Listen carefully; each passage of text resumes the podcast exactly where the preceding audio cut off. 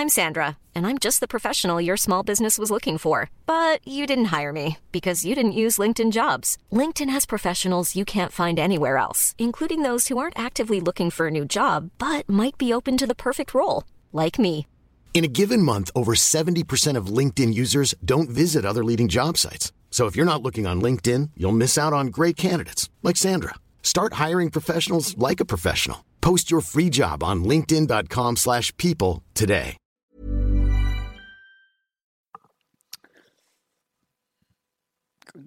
C'est bon pourtant.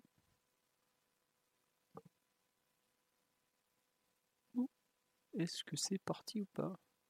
Bonsoir et bienvenue dans le podcast Culture PSG du lundi 26 octobre 2020. Nous allons revenir ce soir sur la rencontre PSG Dijon de samedi dernier. On va un peu parler du match et beaucoup parler forcément de la grande annonce de Thomas Tuchel avec euh, Marquinhos et Danilo notamment, le, repositionnement de l'un et de l'autre. Euh, on va ensuite euh, évoquer dans un troisième temps le déplacement du PSG sur la pelouse de l'Istanbul Başakşehir. J'espère que je l'ai à peu près bien prononcé. Pardon. Et euh, normalement, avec ça, on a, on a de quoi être déjà bien occupé. Nous sommes quatre, comme toutes les semaines, comme tous les podcasts, pour revenir sur cette actualité. Nous avons Monsieur Martinelli. Bonsoir Mathieu. Salut à tous. Euh, nous avons l'ami Omar aussi qui est là normalement. Bonsoir à tous les amis. Voilà. Et nous avons l'enfant terrible. Bonsoir Simon. Salut les copains, bonsoir à tous. Voilà, bonsoir à tous sur le live. Je vois qu'il y a déjà plein de monde qui est en train de commenter, donc euh, ça nous fait très plaisir de vous avoir, comme tous les lundis. On me dit bonsoir de partout, mais bonsoir, bonsoir, venez nous rejoindre, il n'y a pas de souci. On va attaquer tout de suite ce podcast par donc le PSG Dijon qui se jouait samedi à 21h, une euh, case horaire que le PSG a retrouvée après plusieurs années sans la fréquenter. Euh, donc doublé de Moïse Kean, deuxième minute et 23e minute, si je me souviens bien, parce que là c'est de mémoire que je vous le donne, oui c'est ça, et doublé de Kylian Mbappé, 82e et 88e minute, puisque Mbappé a remplacé Moïse Kean en, en cours de partie. Voilà. Euh, je pense que le pouls du match, le fameux, va être pour moi, comme toutes les semaines. Euh, Donc une rencontre qui était celle post-Manchester, face à une équipe de, de Dijon qui était euh, de mémoire dernière ou avant-dernière avant la rencontre. Bon bah voilà, il a fallu deux minutes pour comprendre pourquoi elle était dernière, ou en tout cas avec une défense assez effroyable. Première action pas loin, but. La rencontre était pratiquement finie à ce moment-là, même si j'exagère un peu, parce que Dijon a quand même eu quelques situations, on peut dire, si- situations un peu dangereuses, même si euh, le manque de précision en attaque leur a été fatal. Mais globalement, euh, la défense dijonnaise a été d'un niveau qui est qui n'est pas pas digne de la Ligue 1. Quoi. Je, bon, enfin, je pense qu'on peut dire. Je comprenais pas avant le match, en regardant les noms en attaque notamment, pourquoi ils étaient euh, aussi mal classés, comment cette équipe faisait pour être aussi bas. Bah, il suffit de les regarder jouer euh, quelques temps pour voir que défensivement, euh, ils sont pas du tout, du tout au point. Enfin, c'est une équipe de la qualité du PSG, même avec un PSG B, avec beaucoup de remplaçants ou de nouveaux joueurs, notamment, parce que bah, les, trois, les trois recrues des derniers jours du mercato étaient titulaires pour la première fois tous les, tous les trois ensemble. Et puis bah, ça n'a ça a pas posé de problème. Donc euh, voilà, une rencontre où on a mis le premier but assez facilement, euh, le deuxième aussi pratiquement à chaque euh, attaque du PSG pendant la première mi-temps, il y avait une occasion. Bon, eux aussi ils en ont eu un petit peu. La deuxième mi-temps est vraiment une mi-temps sans vie, sans rythme, un peu sans jeu. Et puis finalement le PSG, après il me semble qu'il y a une occasion dijonnaise qui réveille un peu Paris vers la 70e de mémoire où euh, bah, c'est Baldé qui me semble-t-il tire complètement à côté, et puis bah, le PSG finit un peu plus en, en se disant bon allez on va quand même mettre, euh, on va mettre de la dignité dans notre match et on va finir en, a- en, euh, en accélérant un peu, donc 4 buts. Voilà, le, on me dit 4,09 d'expected goals, ce qui est une stat qu'on aime bien, comme toutes les semaines. Voilà, et 1,49 pour Dijon, mais je suis pas surpris parce que Dijon a quand même eu des vraies situations de but. Mais le, le réalisme dijonnais et peut-être un peu aussi le talent dijonnais est insuffisant pour être, pour être vraiment parlant. Mais une rencontre dont on peinera quand même à tirer des enseignements, vu la, là pour le coup la faiblesse de l'adversaire était vraiment trop, trop importante. Après, 4-0, il y a quand même eu euh, des jolis buts, quelques jolis gestes. euh, il y a eu des bonnes choses. En fait, il faut, il faut le prendre comme un, bon galop d'essai euh, pour, pour les Parisiens. Et donc, une victoire qui permet de repartir de l'avant, qui permet aussi au PSG de prendre la tête du championnat. Et à l'heure où on part, il y a des rumeurs sur le fait que les championnats amateurs déjà s'arrêtent. Être en tête du championnat, on a vu l'année dernière que c'est quand même quelque chose qui est utile. Donc euh, c'est pas à négliger le fait de reprendre la tête de la Ligue 1. Et puis bah visiblement, j'allais dire pas de blessé, mais si on a encore perdu un joueur. Et on signale effectivement sur live un très bon, enfin un bon Dina Ebimbe, qui est un joueur prêté par le PSG. Et ça m'a fait plaisir de le voir au niveau Ligue 1. Ça m'a fait moins plaisir quand je me suis rappelé que l'option d'achat était de 4 millions d'euros et que ça a été une des plus mauvaises opérations de l'été. Mais en tout cas, euh, j'étais content pour lui. Voilà. Dommage de ne pas avoir vu Zagre aussi, mais euh, on a vu aussi quelques jeunes côté parisien. Donc euh, une rencontre tranquille de Ligue 1 du PSG qui avant était le samedi à 17h, qui est passé le samedi à 21h. Pas d'enseignement formidable outre mesure, mais voilà, un, bon PSG qui a permis de voir aussi les premiers buts de Moïse Enfin, un bon PSG. Un PSG moyen face à un très faible Dijon, je dirais plutôt. Mathieu, Omar, Simon, sur un peu cette analyse globale de, la rencontre, ce pouls du match, d'un match très facile, je dirais. On peut dire que c'est même le match le plus facile de la saison maintenant, le, match face à Dijon, puisque c'est le quatrième 4-0 qu'on leur met sur les trois dernières saisons. Et la saison euh, sous Emery, on leur, on leur en met 8. Donc euh, effectivement, c'est une équipe qui... Euh, enfin, le PSG ne le réussit pas, pas du tout. Et, c'est une équipe qui vient à chaque fois au parc avec... en laissant beaucoup, beaucoup de facilité au PSG, quelle que soit l'équipe que, que, le PSG aligne, que ce soit des équipes expérimentales ou, ou avec plus de titulaires. généralement, les, les occasions et les buts s'enchaînent très facilement. Juste pour compléter, euh, ils en ont aussi pris 6 en Coupe de France chez eux il y a, il y a, 6 mois. Hein. 7 mois, pardon. C'est un des derniers matchs qu'on joue avant la coupure, c'est euh, Dijon PSG en Coupe de France. Avant qu'on aille à Lyon en demi-finale, c'est le quart de finale, je crois qu'on gagne 6-1 euh, ou 6-2. Voilà. donc on va dire qu'on leur réussit très mal, même s'ils nous avaient battu quand même l'an dernier à, la maison.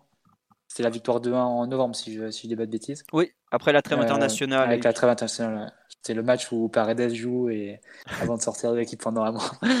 on s'en souvient un peu pour ça.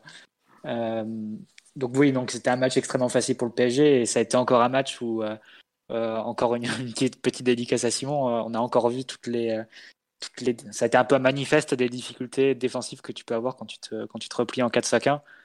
Et là, pour le PSG a fait un peu ce qu'on fait, ce qu'on fait d'habitude, c'est-à-dire que le relayeur gauche, enfin la gauche de Marquinhos, là en l'occurrence c'était Draxler, qui jouait dans le pivot, mais ça a été souvent Paredes. Il s'écartait un peu côté gauche. Euh, il a tiré à lui le relayeur euh, droit du 4-5-1 Dijonais qui sortait sur lui. Et après, ben, ça, ça libérait d'énormes espaces dans, le dos pour Neymar qui pouvait être trouvé soit directement par une passe, soit plus souvent en passant par Baker en relais. Et même quand, quand le but n'était pas forcément de, trouver Neymar, comme l'ailier recentré, ça libérait tout le côté à Baker. Et c'est comme ça qu'on a, qu'on a construit le, le, premier but avec, avec ensuite le centre pour Moiskin. Mais tout le match, enfin, allez, on va dire toute la première mi-temps qui, a été un peu dans, dans cette physionomie-là, ça s'est déroulé sur le même type d'action, c'est-à-dire avec des Dijonais qui étaient attirés par, la charge ou par les mouvements parisiens qui libéraient ensuite des espaces dans le dos pour euh, soit pour Neymar, soit pour Rafinha entre les lignes. Et euh, notamment l'action du, poteau de Neymar, la tête, c'est une action comme ça qui part, euh, de la même façon. Avec Rafinha trouvé entre les lignes. on va dire que c'est des constructions qui sont assez classiques du PSG et, dans lesquels sont tombés assez grossièrement les, les Dijonais en, déstructurant leur ligne défensive au milieu et en libérant beaucoup d'espace. Et ça donnait une pluie d'occasion pour le PSG qui les a pas toutes très bien jouées mais euh, au final on va dire que le, les quatre buts même si à la fin c'est plus des buts sur transition ça reflète euh, ça reflète la, la quantité d'occasions qu'a eu le PSG après ce qui m'empêche de dire que c'est un très bon match du PSG c'est que bon c'est un match euh, qui est tellement facile que tu te relâches forcément et, et bon au-delà de la stade des expected goals, tu concèdes 16 euh, tirs sur un match euh, comme samedi. C'est quand même un très gros total. Et bon, ça montre quand même que le PSG n'était pas, pas a pris le match un peu comme, comme on prend un match amical. Quoi. C'est, l'écart est tellement gros et tellement grand et, et le match est tellement facile et l'issue est tellement certaine que tu te relâches et tu, et tu concèdes à l'adversaire des espaces ou des situations de frappe Évidemment, il y a l'erreur de Marquinhos en, début de match, mais euh, il y a aussi bah, l'occasion que tu citais, euh, à laquelle tu faisais référence, Philo. C'est une perte de balle facile de Neymar euh, dans ses, dans ses 20-25 mètres. Et ensuite, ça se finit sur une frappe d'un Dijonais qui est face à Navas, mais qui, qui la croise trop, en fait. C'est une frappe du gauche, il doit être droitier, l'attaquant qui frappe il frappe ce ballon-là et, le ballon part à 3-4 mètres du but. Ouais, c'est ce qu'on me dit. 16 euh, hmm. tirs, mais seulement 3 cadrés pour Dijon. Après, il y a des occasions de Dijon qui sont pas cadrées. Je pense à la, percée de Dina Ebimbe qui vaut, à mon sens, plus que certaines frappes cadrées. Ou Rico, il fait pas un arrêt du match, par exemple. Rico, honnêtement, euh, tu aurais pu mettre Edel, c'était pareil. Hein. Il, n'a a rien eu à faire. De, mais ça, euh, je suis d'accord avec toi, il y a quand même eu pas mal de, un peu de, situations, d'opportunités où, où tu vois que les mecs sont pas à fond et on les comprend aussi. Hein. Mbappé l'a dit aujourd'hui. Enfin, l'interview, je pense, elle date d'avant aujourd'hui. Mais euh, ils, jouent tellement, ils sont fatigués. C'est trois jours après. Tu as la Ligue des Champions qui arrive juste ensuite. Tu... Je les comprends. Enfin, Dijon était tellement faible, honnêtement. En première mi-temps, euh, il suffisait qu'on fasse trois passes et ils étaient perdus euh, défensivement. Ils, sortaient, ils sortaient mal, ils n'étaient pas organisés. Ils arrivaient à, boucher ni l'axe ni les côtés. Bon, voilà, c'est. Enfin, un match, si c'est un match qui compte, ils peuvent prendre 8 ou 9-0 comme ils ont pris il y a 2-3 ans. Quoi. Donc, euh, c'est ça. Quoi. Oui, complètement. Si tu as, Mbappé dès le début du match, je pense que c'est un match qui, euh, qui prend une ampleur très, euh, beaucoup plus large et beaucoup plus tôt parce que Mbappé, dans ce type de match-là, c'est. Il a la détermination de marquer et de, de se créer beaucoup de situations. Et, et ça, pour, bah, on l'a vu quand il est rentré, mais si tu l'avais dès le coup d'envoi, c'est typiquement le, genre de joueur qui te pousse à marquer beaucoup, beaucoup de buts. Et, ça aurait très bien pu faire le score qu'on a eu sous Emery de la deuxième saison, ça c'est clair. C'est bah, d'ailleurs ce jour-là, Neymar s'était offert un quadruplé, mm. le fameux quadruplé de la Discord. Mais bon. Euh, Omar, euh, sur euh, qu'est-ce que sur ce, match en général, avant qu'on, enfin, on va pas faire honnêtement une, une j'ai marqué retour rapide sur la prestation collective dans les thèmes parce que on va pas en faire non plus 10 000.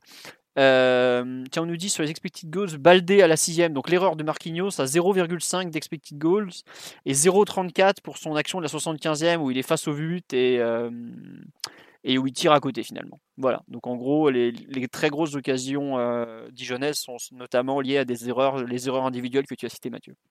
Omar ou Simon, sur la partie un peu le match en général et la partie collective, est-ce que vous voulez rajouter quelque chose? Avant, de parler du match, on a un peu obligé de parler de l'avant-match, euh, qui a été totalement hystérisé par l'annonce de l'annonce de la compo de départ, ah euh, qui, a, du coup mis un focus euh, énorme sur un PSG Dijon qui, qui footballistiquement n'en valait peut-être pas tant. Il y a deux trois choses quand même assez remarquables. C'est la totale désertion des ailes des adversaires du PSG en Ligue 1, qui bah, dès le début du match décide de laisser beaucoup de champ de, et, de temps à nos joueurs extérieurs. Ça leur réussit plutôt parce qu'ils sont plutôt inspirés en ce moment. Euh, après, le, match se fait au train du au train du PSG, même s'il y a eu plusieurs bonnes percussions des joueurs des joueurs offensifs dijonnais, qui est une équipe euh, assez déséquilibrée où pour le coup euh, les joueurs les joueurs offensifs sont plutôt correct et les, et les joueurs défensifs étaient abonnés absents pendant, pendant l'intégralité de la rencontre. Donc ça a pu donner quelques incursions au cours des, des 15 premières minutes, mais sinon, à part ça, il n'y a, y a, pas grand-chose. Hein. Ça ressemble à. C'est, c'est vraiment un match qui est vide de sens et duquel tu ne peux, à mon sens, pour reprendre un propos qu'a souvent tenu Mathieu, absolument rien tirer, même s'il y a quand même allez, des, des, satisfactions individuelles pour, euh, pour quelques nouveaux joueurs. Je pense à Moiskin quand je dis ça. Mais sinon, le, le reste, c'est c'est pas un match de, de, grande compétitivité. Enfin, tu vas aller à, à, à Istanbul, pardon, sur le souvenir de ce que tu as fait mercredi dernier contre contre contre Manchester. le Dijon était une étape, ça a été bien fait. Euh, 4-0, c'est un c'est un score normal et légitime face à face à, équipes, à deux équipes qui ont 10 crans d'écart, qui jouent pas le même championnat et qui étaient pas sur les mêmes le terrain vendredi pour pour les mêmes objectifs. Donc euh, collectivement assez peu de choses à tirer, si ce n'est une équipe euh, très très offensive euh, alignée côté PSG avec des relayeurs qui ont eu des positions très très hautes, mais sinon pour le reste vraiment peu ou pas de peu ou pas d'enseignement, c'est je pense une des parties les plus pauvres de la saison. Et, on n'en verra, j'espère, pas beaucoup des comme ça. Euh, oui, oui, oui. Euh, non, mais t'as raison. Euh, on nous signale sur live clean sheet avec la formidable charnière Danilo Kimpembe. Alors, c'était Danilo Diallo en fait. Diallo. mais je suis pas sûr qu'on la revoie beaucoup cette saison, effectivement. On, nous dit, c'est qu'est-ce qui s'est passé en avant-match? Mais l'hystérie collective du supporter parisien quand il a appris que Danilo allait jouer en défense centrale et Marquinhos au milieu de terrain. D'un coup, le C'est surtout après, après quand on a compris que c'était la, la charnière. Ouais, voilà. En fait, c'est marrant, c'est que ça a été ah, plus. Ça a rajouté une couche. Ça a été, je trouve que ça a été plus hystérique avant le match pour un PSG Dijon où globalement, il euh, n'y a pas de quoi se relever la nuque. Enfin, honnêtement, euh, je pense qu'il aurait même pu mettre backer arrière gauche, Dagba arrière, euh, enfin backer arrière droit, Dagba arrière gauche. Ça aurait rien changé sur ce match-là. Mais il faut défenseur central. Hein, tu, tu le mettais. Oui, voilà. Hein. Ouais, c'est ça. L'indigence dijonnaise était telle que ça aurait rien changé. Mais ce qui est fou, c'est que par contre, quand il annonce que ça va peut-être rester un bon moment après le match, là, bon, finalement, bon c'est qu'un truc de plus bizarre qui fait. Mais on va, on va y revenir sur cette inversion. Alors, euh, autre réaction sur ce live, on nous dit félicitations pour ton livre, mais de rien, je, pense que je en reparlerai à plusieurs fois, à plusieurs reprises, pardon, dans le podcast et même sur le site. Donc, mais en tout cas, merci, c'est très gentil. Pour ceux qui ne savent pas de quoi on parle, c'était, on a, je, je co-écris un livre sur les 50 ans du PSG avec Damien Doll qui sortira le 9 décembre prochain, voilà, qui s'appelle Rouge et Bleu, si vous voulez tout savoir. Achetez-le, c'est 39 euros. Voilà, exactement. Merci Omar de faire la promo. Je, t'en prie, euh, des choses simples. Voilà. Euh, Simon, sur le, peut-être que tu veux parler d'ailleurs du positionnement des relayeurs qu'Omar a rapidement évoqué, au fait, euh, avant qu'on. Dans... Des relayeurs parisiens ou dijonnais? Comme tu veux. Les deux sont importants. Bah vas-y, je t'en prie. Hein. Non, mais déjà, je vous ai trouvé assez complet, donc j'ai pas grand chose à rajouter sur la présentation du match. C'est vrai que ça a suscité un intérêt euh, assez fou, euh, vu le contexte euh, post-défaite de United et avec l'inversion de Danilo et Marquinhos sur le terrain. Bon, au final, le match n'était pas si intéressant que ça, ni si important.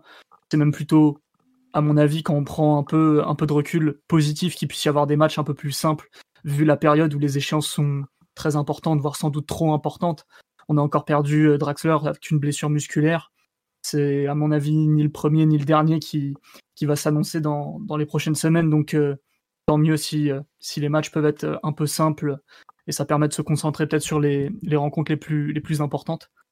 Donc après au niveau des relayeurs, bah, on a plutôt vu des relayeurs dans un registre différent, vu que d'habitude soit on joue avec des relayeurs qui sont clairement des joueurs de ligne offensive, des attaquants, des, joueurs un peu plus euh, travailleurs, limités ou, plus défensifs euh, par nature, type euh, Idrissa Gueye en relayeur. Là, le fait d'avoir des relayeurs de ballon un peu plus à l'aise haut sur le terrain, avec Neymar capable de, d'accompagner beaucoup de mouvements offensifs à leur côté aussi, ça a pu ça a pu donner quelques bonnes actions, quelques bonnes situations, et je pense qu'au niveau du comment dire, au niveau de l'agencement collectif, c'était intéressant. Par contre, le rythme du match et l'adversaire a, a rendu ça un peu un peu difficile à évaluer, on va dire, en termes de, consistance. Est-ce que vraiment ce sera revu de cette manière? Quand ça, contre qui? Donc, on... c'est des choses dont, dont on ne sait pas grand-chose en réalité après la rencontre de Dijon. D'accord. Après, pour le coup, le match de, vendredi, c'était vraiment un 4-4-2, enfin de samedi plutôt. T'as du mal toutes les semaines avec la date du match, mon pauvre Mathieu. Après, il nous aura mis Nîmes PG le dimanche soir, maintenant tu nous mets euh, PG Dijon le vendredi. Vas-y, finis. non, mais c'était vraiment un 4-4-2 côté parisien. C'était Marquinhos, Draxler devant la défense, t'avais Neymar et Rafinha entre les lignes, comme on en a l'habitude. Moi, ce qui c'est Sarabia qui, était, qui l'accompagnait aussi, mais qui avait forcément une tendance un peu plus à aller, à aller se déporter sur le côté droit. Et euh, globalement, sur le côté gauche, tu avais vraiment Baker qui, faisait, euh, qui, donnait la largeur. Et sur le côté droit, Dagbal faisait un peu moins. C'était plus Sarabia qui prenait ses positions euh, un peu plus excentrées. On l'a vu notamment sur des situations de centre, notamment quand, quand Neymar retrouve la, le poteau de, de, sa tête à bout portant. Donc, c'était un peu, c'était une organisation, hein, on va dire assez classique, mais inhabituelle pour la position de Draxler, parce que ça devait faire peut-être un moment qu'on l'avait pas vu. Depuis le moment où il avait remplacé Rabiot, je pense. La, la première saison, du coup. Ouais. Possible, possible. Bah, mais c'est souvent, c'était en plus avec trois défenseurs centraux hein, derrière. En plus. Pas forcément dans un, dans un 4-4-2 comme ça, mais bon, après, face à Dijon, tu, on va dire que tu peux te le permettre. Et puis, tu avais largement assez de sécurité avec Danilo, Diallo et, Marquinhos euh, pour, pour gérer le seul, le seul avant-centre euh, côté, côté dijonnais. Et Dressler a pu, a pu utiliser une zone, enfin, occuper une zone dans laquelle il était très peu pressé. Il se mettait un peu dans la zone type Tony Cross ou, De Jong ou Paredes quand il joue. Euh, quand il joue. Un peu axe gauche, euh, euh, presque à la place du latéral en fait. Et il avait le, comme ça tout le, tout le terrain ouvert et il pouvait trouver des, des angles de passe. Et, surtout attirer les, les, relayeurs dijonnais qui sortaient sur lui à, mauvais escient pour libérer ensuite Neymar dans le dos. Donc on va dire que c'était un peu le plan de base du PSG et on, fait, on a fait la même action régulièrement durant la, première mi-temps et, à chaque fois Dijon mordait. Quoi. Donc, euh, Ouais, c'est ça. Après, le match était si facile que, mm. bon, un match où Neymar fait des têtes à la CR7 et où Bakker fait des contrôles de la semelle, bon, on, sent bien que l'adversité n'est pas tout à fait au niveau. Quoi. Bah, Michel Baker a une nouvelle fois fait le meilleur match de sa carrière. Qu'est-ce que tu veux qu'on te dise? C'est la plus. non, non, je, je, te contredirai pas. Euh, non, petit tour sur le live où euh, me dit la vraie nouvelle, c'est qu'on a perdu Drax et que ben en double pivot, il était vraiment intéressant, mais contre Dijon. Bah je sais pas, en fait, j'ai du mal à. Si, j'ai eu. Un moment, j'ai eu un doute. Est-ce qu'on jouait en 4-3-3 ou est-ce qu'on jouait en 4-4-2 sur certaines attaques? C'est vrai que Draxler était tellement bas et Rafinha tellement à ce rôle, de, à ce poste un peu de milieu offensif droit que j'ai eu par moment des doutes. Est-ce qu'on jouait vraiment 4-3-3, 4-4-2 Bon, finalement, je pense qu'on était quand même plus en 4-3-3, on sera à peu près tous d'accord là-dessus.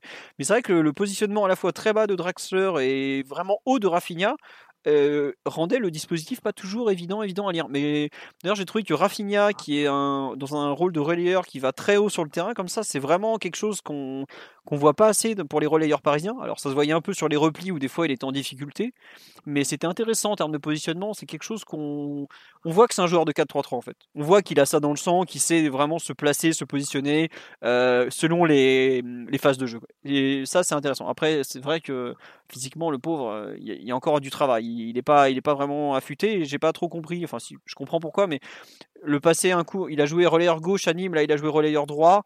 Est-ce que euh, faudra voir où il va se fixer peut-être, ou est-ce que comme Draxler, on va un peu le, faire bouger? Mais c'est vrai que Draxler étant lui aussi plus à l'aise à gauche qu'à droite, c'était pas pas forcément évident. Et on me dit sur le live, la limite entre les deux systèmes est faible. On défendait en 4-4-2 en tout cas. J'avoue que je suis pas certain qu'on défendait dans un système ou dans l'autre, vu comment, vu comment. Si j'ai vu un repli en 4-4-2, euh, pareil.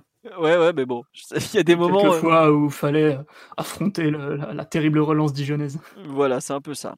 Euh, sur l'aspect, on nous dit en, phase de transition, on a eu beaucoup de difficultés. C'est vrai qu'en phase de transition, on a eu des difficultés, mais ça, je trouve que ça, ça rejoint peut-être un peu ce qu'on a dit, à savoir le fait que on a joué à l'économie. Quoi. Forcément, tu joues à l'économie sur les phases de transition, bah oui, il faut, il faut courir vers ton but, t'as pas envie.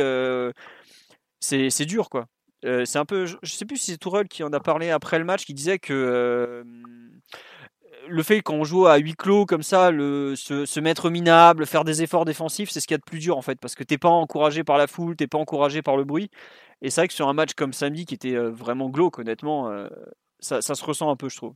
Après, est-ce que euh, bon, il y a aussi le fait que Dijon était pas bon quoi. Je sais pas à quel point vous vous pensez, vous souscrivez à cette, thèse du huis clos qui n'encourage pas les efforts je pense que sur certains matchs, ça peut s'entendre, pas surtout contre Manchester par exemple. Je dis, attends, huis clos, pas huis clos, euh, tu cours pas en Ligue des Champions contre une grosse équipe, tu courras jamais. Quoi. Mais en tout cas, je trouve que sur un petit match comme ça, effectivement, le huis clos ne, doit pas aider les efforts. Je sais pas, Omar, qu'est-ce que tu en penses C'est une belle excuse de circonstance. Ouais. c'est pas, pas, comme si on était une équipe euh, très exubérante physiquement depuis, depuis plusieurs années, mais assurément, le, le huis clos, le huis clos n'aide pas et c'est. Euh, c'est bien entendu dramatique pour ce sport et tout le reste en général. Voilà. Euh, on nous dit pourquoi est-ce si dur de faire défendre les attaquants alors que partout ailleurs ils le font? Oh non, pas partout ailleurs. je, peux vous dire, j'ai vu des matchs ce week-end où il y a des attaquants qui défendaient de loin. Mais c'est vrai qu'au PSG, euh, ils défendent vraiment pas beaucoup. Mais après, enfin, honnêtement, on voit le match. Euh, comment, enfin, moi je leur en veux pas quoi. Qu'est-ce que tu veux dire à Neymar de faire 70 mètres pour aller défendre contre Mama Baldé qui loupe le but vide à 5 mètres du but quoi? Au d'un moment, bon bah voilà, c'est tu fais avec ton contexte quoi. C'est comme ça. Sur l'aspect euh, collectif, on a globalement fait le tour. Il euh, n'y a pas grand chose à dire. Hein. On va peut-être plutôt passer à l'aspect. On nous dit c'est vrai qu'on faisait aussi des matchs de Ligue 1 sans faire les efforts quand le stade était plein. On va pas dire le contraire. Mais je pense que ça les encourage encore, ça les encourage encore moins à revenir. Euh, sur l'aspect individuel, on va, on va mettre de côté le débat d'Anilo Marquinhos pour après, parce que c'est quand même un truc qui engage beaucoup plus que PSG Dijon quel joueur vous, de quel joueur vous souhaitez parler, par exemple euh, Un petit mot peut-être sur, le, sur Moiskin qui a mis son, ses premiers buts à Paris, qu'on a mis deux d'un coup d'ailleurs. Qui veut commencer à en parler de ce, bon Moïse? Bon, personne. Faut, oui, faut donner la priorité à Mathieu quand même, vu qu'il l'a vu euh, depuis qu'il est tout petit. Forcément. Il l'a détecté sur un parking euh, à Bergame. Il l'a vu en Youth League. Ah, bah, est-ce que j'ai vu, j'ai sans doute vu tous les matchs qu'il a joué bah, avec la Juve et l'Italie et sans doute avec et l'Euro. C'était quoi C'est l'Euro Espoir ou l'Euro U19 euh, en 2019 Je me souviens jamais. 2019, euh, ça doit être l'Euro Espoir. Euh, U19, pardon.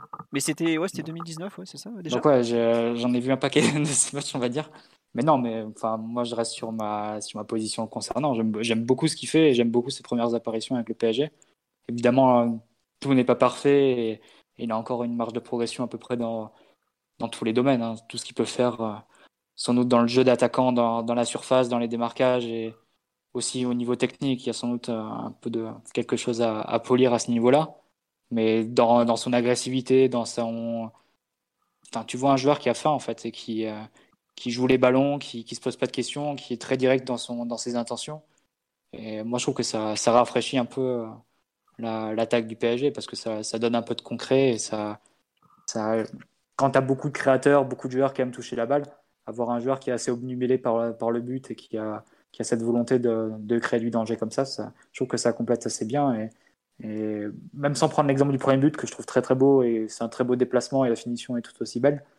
Par exemple, l'action en deuxième mi-temps où euh, je crois qu'il est servi par Neymar, mais au lieu de tergiverser, il va de suite se retourner et enchaîner avec la frappe. La frappe est un peu désaxée, elle passe à, côté du but. Mais je trouve que ça, ça, montre bien un peu la mentalité du joueur et un joueur qui, est, qui a faim en fait et qui est, qui est, déterminé à montrer euh, sur ses apparitions et sur ses minutes euh, qui peut être important et c'est exactement ce qu'il faisait à la Juve en fait. Ça, dans une Juve qui était encore peut-être qui était une équipe un peu vieillissante, qui jouait sur un rythme bien plus bas que, que le PSG, ça se notait, ça se notait déjà et, le PSG ça, continue de se noter donc. Euh, moi, j'aime bien hein, ce, que, ce que fait Moiskin sur ses apparitions. Je pense, enfin, évidemment, c'est pas un joueur qui peut être titulaire dans cette équipe et, je suis pas en train de, faire une propagande pour qu'il soit le numéro 9 de, de l'attaque du PSG, mais je trouve que dans, dans, ses apparitions et dans ce qu'il peut faire sur des matchs comme ça où, il y aura du turnover ou bien sur des entrées en jeu où on aura besoin de, créer du danger, c'est un recours qui peut être très intéressant la euh, petit tour sur le live, on nous dit j'aime bien dans un profil un peu à la Lukaku. Il y a un peu de ça, mais il y a quand même un Lukaku, tu un, un athlète euh, qui aujourd'hui est incontrôlable pour un défenseur. Je pense que Keane n'en est pas encore là, mais c'est vrai que voilà, il a un apport différent d'Icardi. Ça, euh, très différent effectivement dans, dans, le style de jeu et on nous parle aussi de son il court déjà ouais bah on nous dit le, français le pressing contre pressing effectivement il fait un peu des fautes quand même quand il presse mais il y a de la volonté en tout cas on nous dit il a envie de, prendre la place d'un certain, certain attaquant nous parle de son premier but d'un vrai numéro 9, bien placé, juste juste. Moi, je, je rejoins totalement Mathieu. Le premier but est superbe collectivement et la finition, euh, belle reprise, euh, pas, de, pas de fioriture, vraiment euh, propre, super. Moi, j'ai bien aimé son match aussi. autre, autre, on nous dit, premier but intéressant, la conception du centre de backer au geste de maîtriser, ça détonne d'une vraie qualité technique dans la réalisation.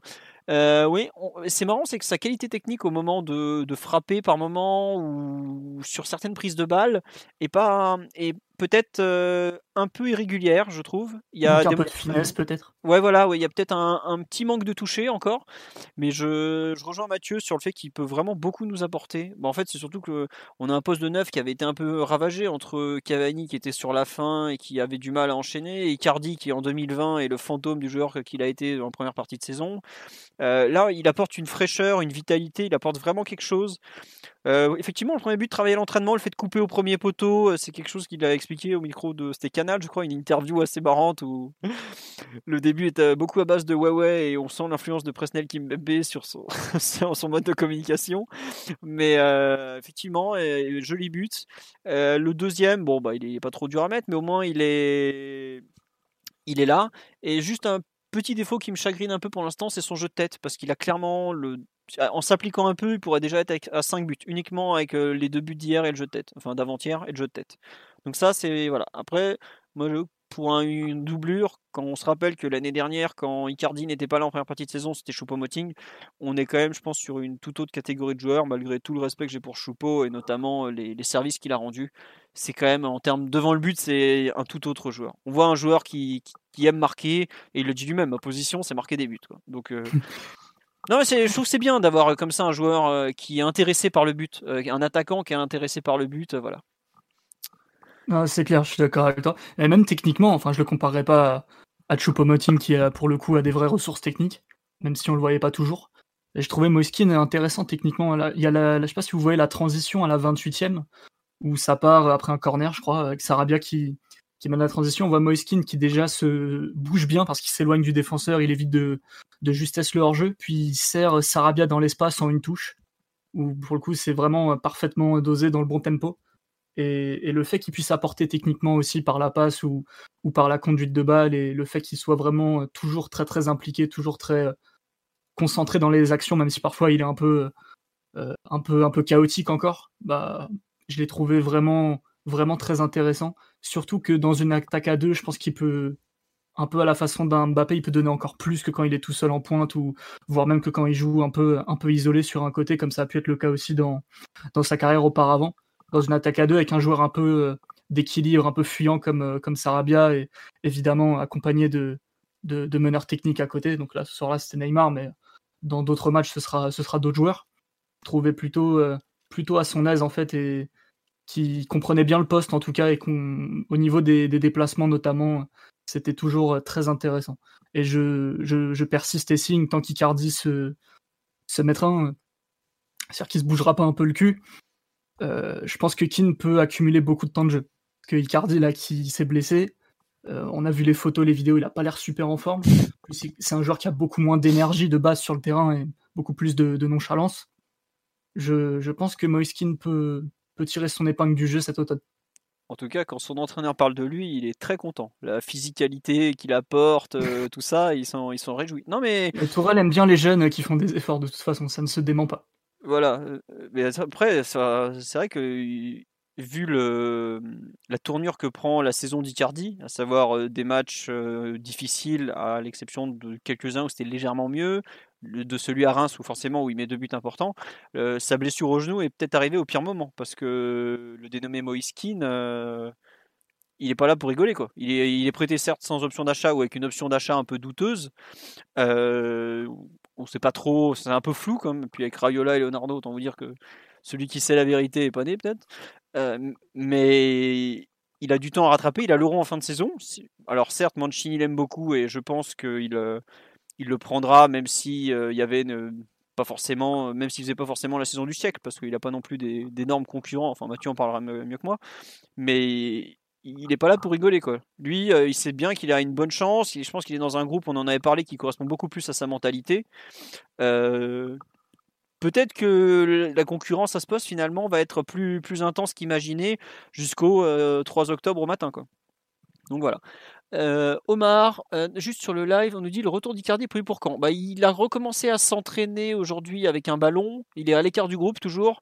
Je pense qu'on peut espérer. Je ne sais pas s'il rejouera avant la trêve internationale, hein, je parle, mais j'imagine que oui. Après, il s'est quand même blessé au genou, donc c'est toujours un peu sérieux et problématique. Ça, ne s'en va pas comme ça en, deux jours, mais voilà. On nous demande est-ce qu'il est meilleur que Hudson Edouard ou les autres jeunes espoirs du PSG bah, il était à la génération 2000, ce qui était Hudson Edouard à la génération 98. Après, euh, Hudson était beaucoup plus un joueur axial. qui n'a toujours eu la capacité à jouer sur un côté. Donc.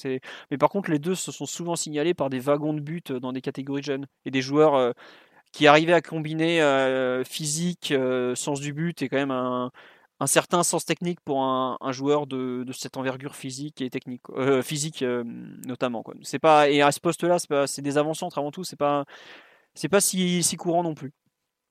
Euh, donc, Omar, je t'écoute sur le match de Moiskin. Qu'est-ce que tu en as pensé? Excuse-moi. Bah aussi très bonne opinion du, match de, de Moiskin. Il a tout du joueur qui va faire euh, beaucoup plus de minutes qu'annoncé. Euh, déjà, il a une belle capacité à ouvrir des espaces. Hein, ça lui donne du coup une, une, zone de rayonnement plus large et, moins unidimensionnelle que, que, que, que, Icardi au poste. Et ça, on sait que c'est quelque chose que, que Tourol apprécie. C'est notamment pour ça que, que Choupeau avait été préféré à, Icardi pendant, pendant le Final Eight. Donc, euh, je pense que, que l'entrée en matière de, de, de lui donne déjà beaucoup de crédit. Mathieu parlait de, de, l'appétit du joueur. C'est vrai qu'on le sent, on le en assez revanchard et et la façon dont il attaque le, le, premier poteau dès le début du match euh, sur, ce, sur son premier but, bah on sent un joueur qui a, qui a, une certaine détermination, une envie de marquer euh, certaine et qui, est, qui a des choses à se prouver. Donc c'est plutôt très bien, c'est un bon fit. Euh, je sais pas si s'il passera devant Icardi. Moi j'ai j'ai assez peu, j'ai pas de doute qu'il va lui passer devant en fait, vu vu la tournure qu'il est en train de prendre. Euh, bah, la, saison et les choix tranchés que Tourelle est en train d'opérer, euh, je vois pas pourquoi pour sa dernière saison il se priverait d'un d'un joueur qui correspond plus à l'idée qui se fait d'un d'un neuf en, en 2020. Donc euh, je pense que Keane va avoir beaucoup plus des responsabilités beaucoup plus importantes que qu'attendu et euh, j'ai hâte de voir comment comment il va devoir se transformer parce que c'est aussi un autre rôle que, d'arriver euh, dans un prêt un petit peu bizarroïde et de prouver tout de suite plutôt que d'être euh, celui qui va avoir euh, ben, la responsabilité de démarrer les 15-20 plus grands matchs de l'année avec une obligation ben, quasiment d'être d'être létal et de marquer avec très très peu de ballons. Donc c'est déjà un autre métier. Donc j'ai hâte de le voir dans cette facette là et, je pense qu'on va on va avoir des bonnes surprises parce qu'il a vraiment un profil très exubérant et ça c'est intéressant. Très bien. Bon, on est tous très positifs sur son match. dans, les, petits points négatifs, il a un petit peu disparu en seconde période. Un peu comme à Nîmes d'ailleurs, où il fait une bonne première période, disparaît un peu. Voilà, bon. C'est pas après, c'est aussi le fait qu'il a très peu joué Everton l'an dernier. Je, crois qu'il n'avait pas joué 90 minutes. Il avait aussi en Coupe de la Ligue contre une, je crois, D2 ou D3.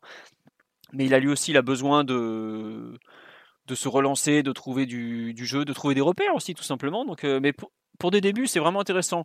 Et il y a Thibaut sur le live qui, est, qui nous a fait plein de super articles dernièrement qui nous dit que c'est le seul attaquant avec Mbappé à avoir un ratio positif d'expected goals, à savoir qu'il y a plus de buts marqués que de buts attendus. Voilà. Euh, on nous dit le staff n'a-t-il pas la charge de faire maigrir et respecter le poids d'Icardi? Alors ça, on en a parlé dans. C'est ils, y peuvent rien. Ça. Les joueurs sont vraiment les stars des clubs et ça faut bien se le dire. C'est très très dur de, de, mettre les joueurs au pas. Bien, bien qu'il y ait des effets d'annonce, des, des, effets médiatiques, de, de, com un peu, mais les joueurs, surtout à ce niveau-là, sont un peu, un peu les maîtres à bord. Hein. Bah, tu, tu diras à l'institution Real Madrid que Eden Hazard a repris de la brioche à 14h. Quoi. Par exemple. Voilà. Mais bon, c'est une institution, on ne critique pas, s'il te plaît. Le plus grand club du monde. Le plus grand club du monde, qui bien évidemment n'est pas le FC Hollywood du Bayern, qui lui aussi est un grand club d'un point de vue extra, sportif. Mais bon, certains y croient.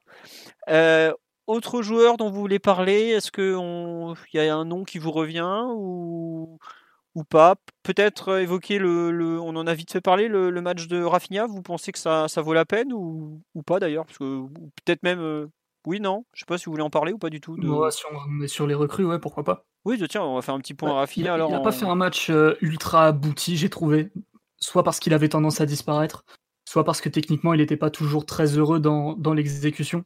Après, c'est un joueur qui doit, pour le coup, aussi se retaper physiquement, euh, prendre des minutes et, et découvrir un peu, un peu le jeu du PSG et, ses partenaires.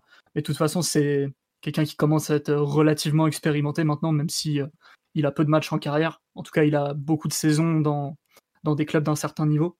Donc euh, ça fait pas trop de doute à mon avis qu'il puisse s'adapter et, peser. Surtout qu'hier, euh, euh, hier, au, dernier match, j'ai trouvé qu'il avait un peu le rôle d'Herrera du 4-2-2-2, mais en, plus technique. C'est-à-dire que Herrera, bon, il fait, il fait bien ce qu'il peut, il est capable de, faire beaucoup de choses dans, dans un bon jour. Mais Rafinha, pardon, ça a une touche technique supplémentaire beaucoup plus, beaucoup plus marquée, beaucoup plus fine. Et je pense que si le corps suit, lui pour le coup, il devrait avoir pas mal de minutes en Ligue 1 euh, pour occuper un peu ce poste de relayeur droit qui euh, qui pas toujours euh, le mieux le mieux loti au PSG. Ouais, non mais tu bah, après les minutes, on s'y attendait un peu comme tu l'as dit, il a un profil Faudra peut-être voir est-ce qu'on va jouer en 4-3-3 pour lui en fait, c'est peut-être plutôt ça la question à ce moment à ce moment non? La nuance est vraiment très faible hein, sur le match de, de samedi, du coup. Enfin, tu le vois clairement dans le rôle euh, entre les lignes et dans cette, dans cette position axe droit que tu le vois aussi occuper euh, Herrera comme, comme à la, face à la psyche, par exemple, mais même euh, Di Maria ou Sarabia dans, dans un 4-4-2 plus classique. Mais peut-être qu'il a été un peu victime lui aussi de, du syndrome justement du fait que le, le PSG passait essentiellement à gauche et du coup, euh, tu l'as peut-être moins vu que sur ses précédentes apparitions, enfin sur sa précédente apparition face à Nîmes, ou peut-être sans Neymar, et il avait la responsabilité, une responsabilité plus large à la création. Donc, euh, c'est l'écart d'appréciation que tu peux faire entre ces deux matchs, il, peut venir aussi là. Et... Oula. Et forcément pour lui, mais comme ça, enfin, on, est en train de te perdre, Mathieu. Pour Di Maria, qui est un joueur évidemment supérieur, Sarabia, forcément, c'est des ajustements qui sont, qui sont pas forcément. Ouais. Oui, euh, euh, oui c'est revenu là d'un coup, mais on était ah, en train de perdre complètement. problème technique. Euh, ah, ça arrive. Non, j'ai juste, bah, juste, enfin, du coup, avec la, la, disparité qu'il peut y avoir entre les deux couloirs du PSG, le, le milieu offensif droit ou le relayeur droit, selon, selon, la nuance entre les deux systèmes, on sait que, que c'est pas par lui Ouh là là. ballon et ça peut expliquer la différence de, jugement que tu peux avoir ou d'appréciation que tu peux avoir entre les, les deux matchs de Rafinha. D'accord. Non, non, mais effectivement, je... Moi, j'avoue que je suis, j'aime bien son profil et je trouve que déjà, il est... enfin, on parle d'un remplaçant, mais il est peut-être déjà dans les 16-17 qui comptent au PSG, quoi, en fait. Et ça, rien que ça, c'est pas mal, quoi. Donc, pour un joueur arrivé tardivement, même très tardivement, qui a pas beaucoup joué, c'est pas mal. Et puis, enfin, vu le nombre de blessés qu'on a au milieu de terrain, c'est quand même une hécatombe. Je sais pas si on se rend compte qu'aujourd'hui, limite, les deux milieux de terrain les plus en forme du PSG, c'est Rafinha et Herrera, deux mecs qui sont quand même des habitués de l'infirmerie. Donc, bon. on va continuer de croiser les doigts au passage. Qu'est-ce que je voulais dire? Omar, tu veux rajouter quelque chose sur le match de de notre bon Rafinha ou, pas? Non, rien de particulier à ajouter.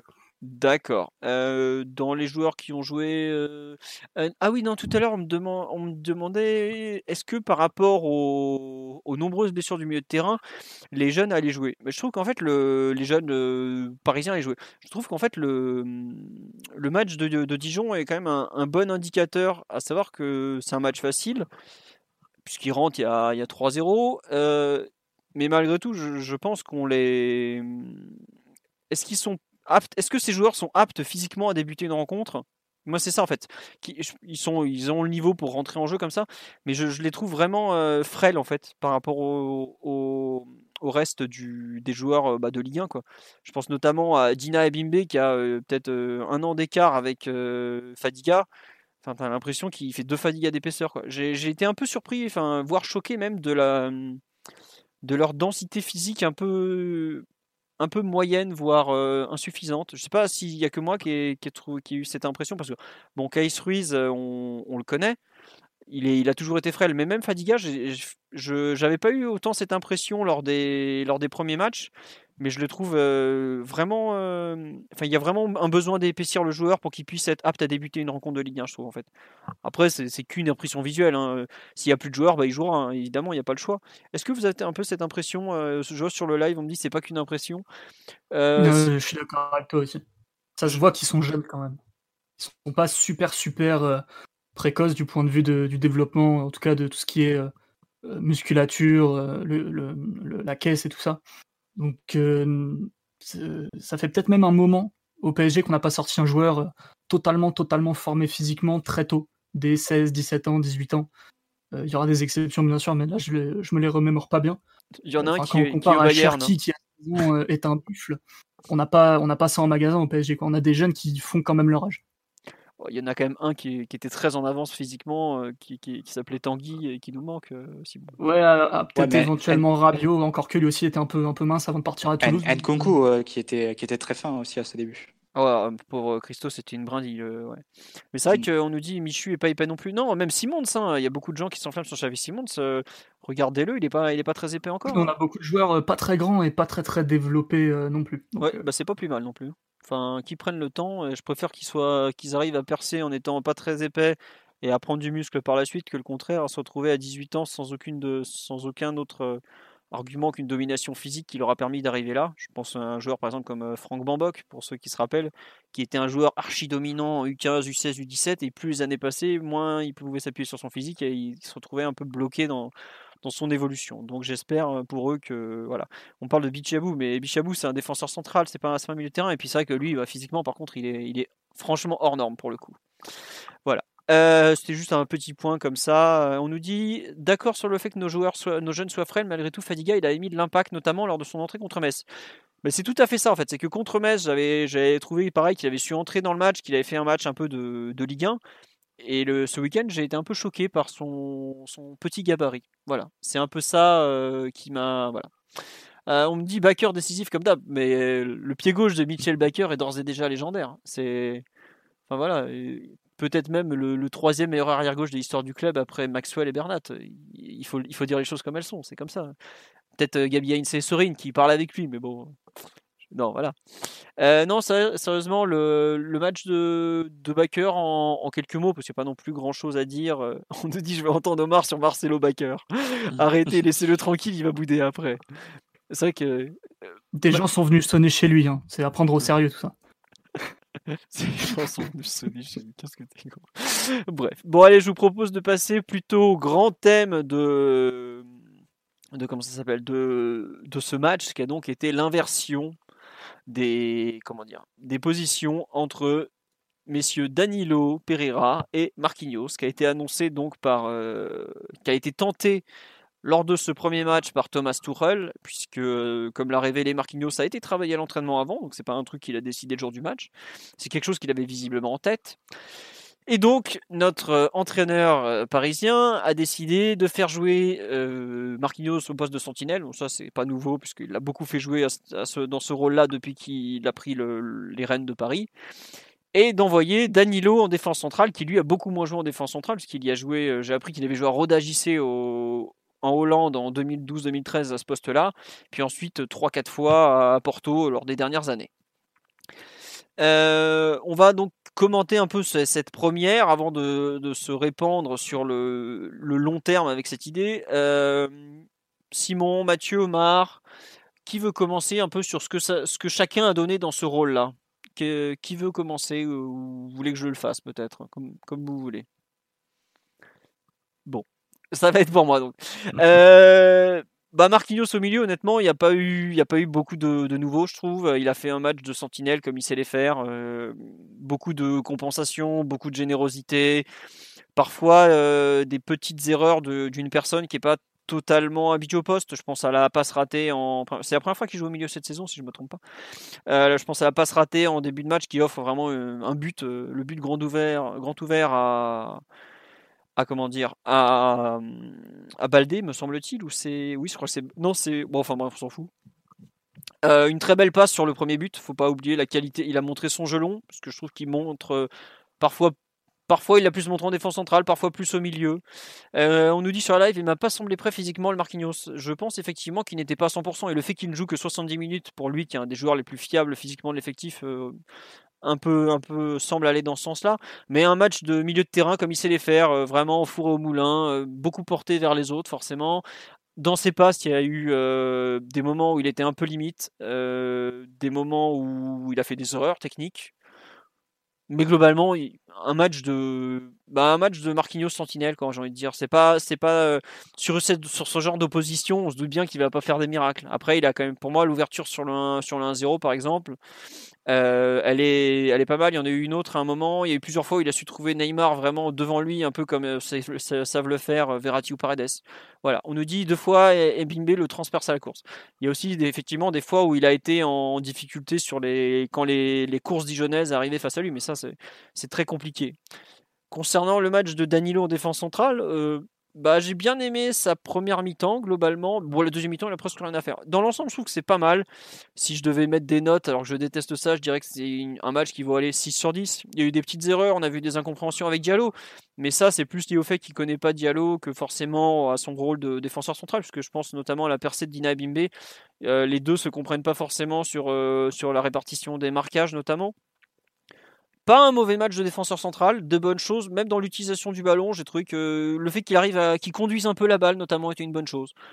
Après, vu que c'est Dijon en face, c'est dur d'en dire un peu plus sur, euh, sur ça. Et j'ai bien aimé sa présence aérienne, mais ça euh, pas offensive, hein, je parle de la présence aérienne défensive, mais forcément vu sa taille, on savait que c'était un de ses gros points forts. Voilà un peu pour euh, mon ressenti. Donc euh, deux joueurs en fait qui à mon sens ont fait un, bon match à leur poste, mais qui auraient pu faire euh, en gros le même match en inversant les positions ou presque quoi. Ah, je sais pas si Danilo aurait claqué la passe longue de Marquinhos sur le 1-0, mais je sais pas si Danilo aurait fait la même erreur que Marquinhos par exemple sur le, le ballon rendu à l'adversaire ou quelques passes qu'il a tenté qui étaient pas très pas très heureuses. Voilà un peu mon, ressenti sur ce match. Je sais pas Simon, Mathieu ou même Omar ce que, ce que vous en pensez de, de un peu leur, performance respective. Vous battez pas. Hein, Peut-être laisser Omar euh, qui a moins parlé auparavant. Allez Omar, c'est pour toi, tiens. Merci Simon, ravi, de, cette balade. De cette Désolé d'interrompre ta dégustation. non mais enfin sur, sur leur match, euh, Marquinhos, il est, il est attendu et il est conforme à ce que tu pouvais, tu pouvais avoir. Et après, le match de Danilo, pour moi, il est impossible à, évaluer tant il y a peu de situations. pour moi, il s'est plus distingué par, de par son jeu aérien offensif.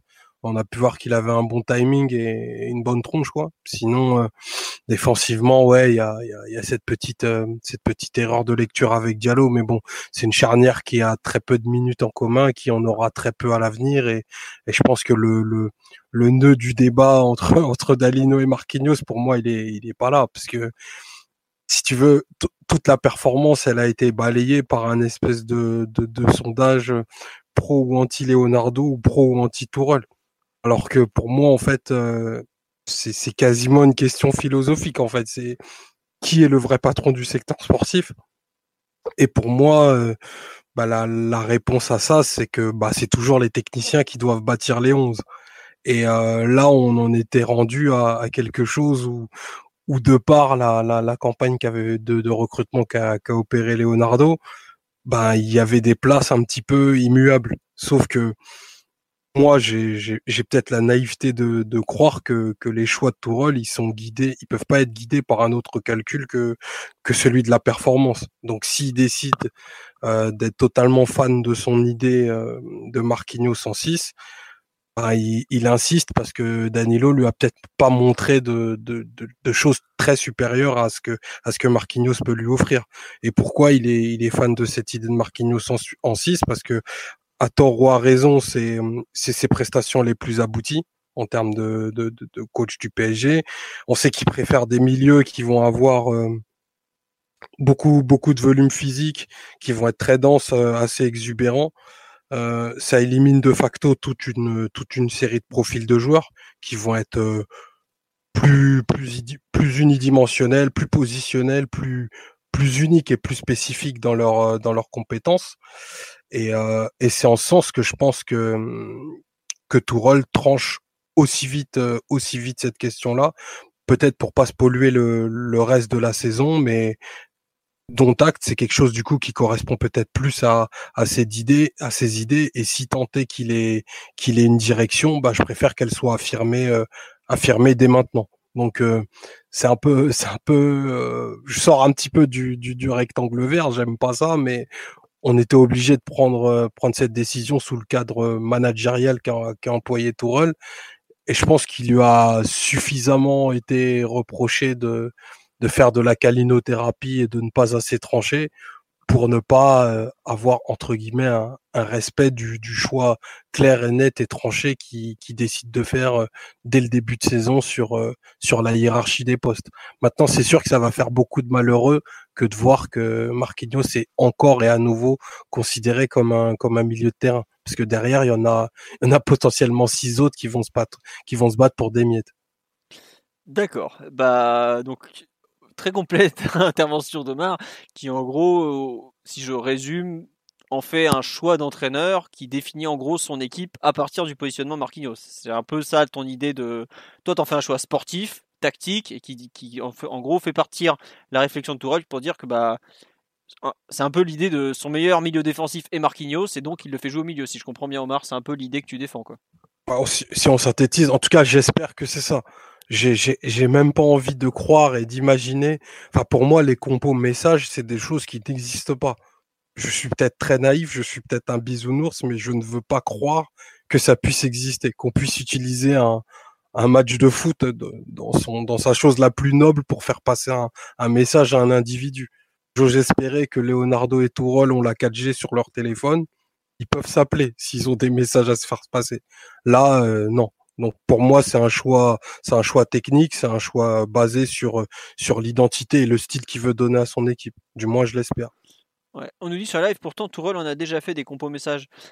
Après, je, moi je sais que c'est jamais une bonne idée si ça existe en tout cas. Euh, ouais, mais il y a aussi la, enfin, je pense dans la compo. La fin de la Renrique, rappelle-toi Omar. Ouais, voilà. Mais là, tu vois, c'était des matchs qui comptaient pour du beurre. Là, je trouve que, là, tu vois, par exemple, s'il fait ce choix Marquinhos au milieu, disons, je mets un papa. S'il fait ce choix Marquinhos milieu, Danilo en défense centrale à, à Istanbul, qui est un match qui compte, qui est, qui est super important, c'est pas une compo message, quoi. C'est que c'est un vrai choix. Quoi. Voilà, c'est pour ça qu'il faut l'analyser sur le, sur le versant sportif, c'est clair.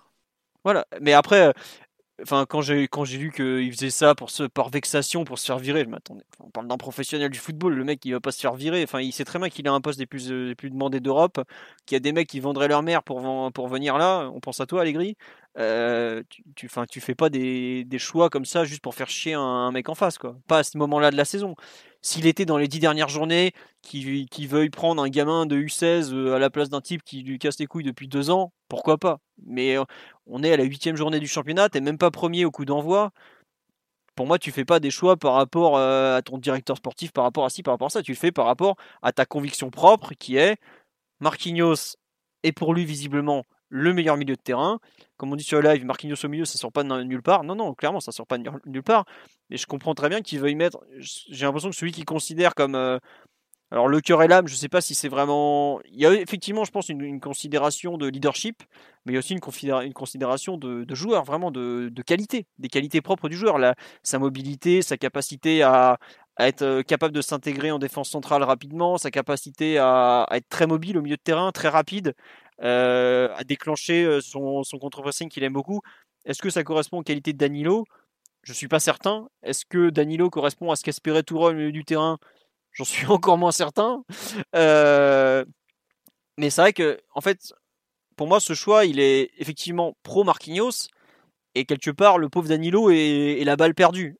Alors après, la question qu'on peut aussi se poser, et je comprends un peu son, son cheminement, c'est. Euh, enfin, je comprends le, cheminement inverse, c'est plutôt. Euh, à ce moment-là, tu fais jouer un mec comme Danilo à un poste qu'il connaît très peu, quoi. Et est-ce que c'est pas plus dangereux finalement de mettre euh, un joueur à un poste qu'il connaît peu, à un poste aussi compliqué que la défense centrale, pour, pour mettre Marquinhos à, à ce qui est le poste que, que l'entraîneur estime être le, le plus, le plus adapté en fait, quoi. Et ça, je comprends que ça soit critiqué. Mathieu, toi, par exemple, je sais que ça te rend fou cette idée, quoi, si je comprends bien. Bah, il y a. Allez, André. Il y, a plusieurs remarques, mais c'est intéressant parce que le, discours de Marc m'a rappelé euh, une phrase de Bielsa euh, à un colloque euh, en Amérique du Sud, au Brésil, il y a trois ans, il me semble. Et il avait dit le plus grand danger pour un entraîneur, c'est une belle phrase, il a dit le plus grand danger pour un entraîneur, c'est de tomber amoureux de ses propres idées. Et je trouve que c'est. je ne dis pas que c'est le cas en l'occurrence de Tourelle, mais il y a un peu un peu ce risque qui, le guette euh, de voir euh, sa trouvaille entre guillemets qui était de Marquinhos au milieu, mais qui à la base qui est le fruit d'une nécessité. C'est le fruit d'une nécessité dans le sens où on n'avait que deux milieux de terrain de formation à l'époque dans l'effectif, qui étaient Verratti et Rabiot. Euh, et en jouait en plus dans un 4-2-3-1 avec Neymar numéro 10, Mbappé à droite, Di Maria à gauche et Cavani, qui nécessitait, outre le fait pour des simples raisons numériques pour tenir jusqu'au mercato hivernal, qui nécessitait aussi d'avoir un profil plus défensif effectivement, la, rustine, entre guillemets, Marquinhos au milieu a apporté, euh, a de vrais succès la première saison. Sur la deuxième saison, on l'a prolongé parce que, passe encore là, une nouvelle fois, parce que t'avais que Paredes, entre guillemets, comme, euh, comme vrai profil de, numéro 6 dans l'effectif. Euh, tu peux estimer que, que Tourelle veuille avoir un profil plus défensif à ce poste-là. Et comme on avait derrière Thiago Silva et Kimpembe, une charnière qui est quand même très solide et de haut niveau, tu pouvais te permettre de, mettre Marquinhos en plus devant et euh, pour renforcer encore plus euh, cet, aspect, euh, cet aspect axial. Donc, mais là, quand tu arrives à, ce stade-là de la troisième saison et insister avec Marquinhos numéro 6, on n'est plus dans le cadre d'une nécessité ou d'une rustine. On est vraiment dans un choix sportif et dans, en clair, Tourelle voit Marquinhos comme un milieu de terrain. Ça, ça, paraît, ça paraît évident à ce stade. Mm. après, sur ce que tu as dit, Philo, sur la mobilité, etc., euh, j'aurais deux remarques. Euh, déjà, si Danilo euh, manque de mobilité et de vivacité au milieu de terrain, et c'est ce qui lui coûterait visiblement sa place à ce poste-là, est-ce que c'est une bonne idée de le replacer derrière? Avec donc 30-40 mètres de profondeur à gérer à tous les matchs de, Ligue 1, avec les couvertures de Florenzi à faire, avec les couvertures de Kimpembe à faire? Parce que Kimpembe est un défenseur qui est agressif, qui sort, qui laisse des espaces dans son dos. On a vu, on a vu parfois que ça posait problème avec Bernat aussi. Et on a vu aussi le nombre de corrections qu'était amené à faire Thiago Silva dans, cette zone-là. Et pour le coup, les qualités de Marquinhos, elles semblent assez, euh, assez, évidentes justement pour, pour combler ce, ce, vide que laissait Thiago Silva à ce, niveau-là. Est-ce que Danilo est capable de, de compenser, de compenser euh, sur ce plan-là? Est-ce que. Ça reste, euh, Moi, je me permets de te couper, Mathieu, c'est surtout.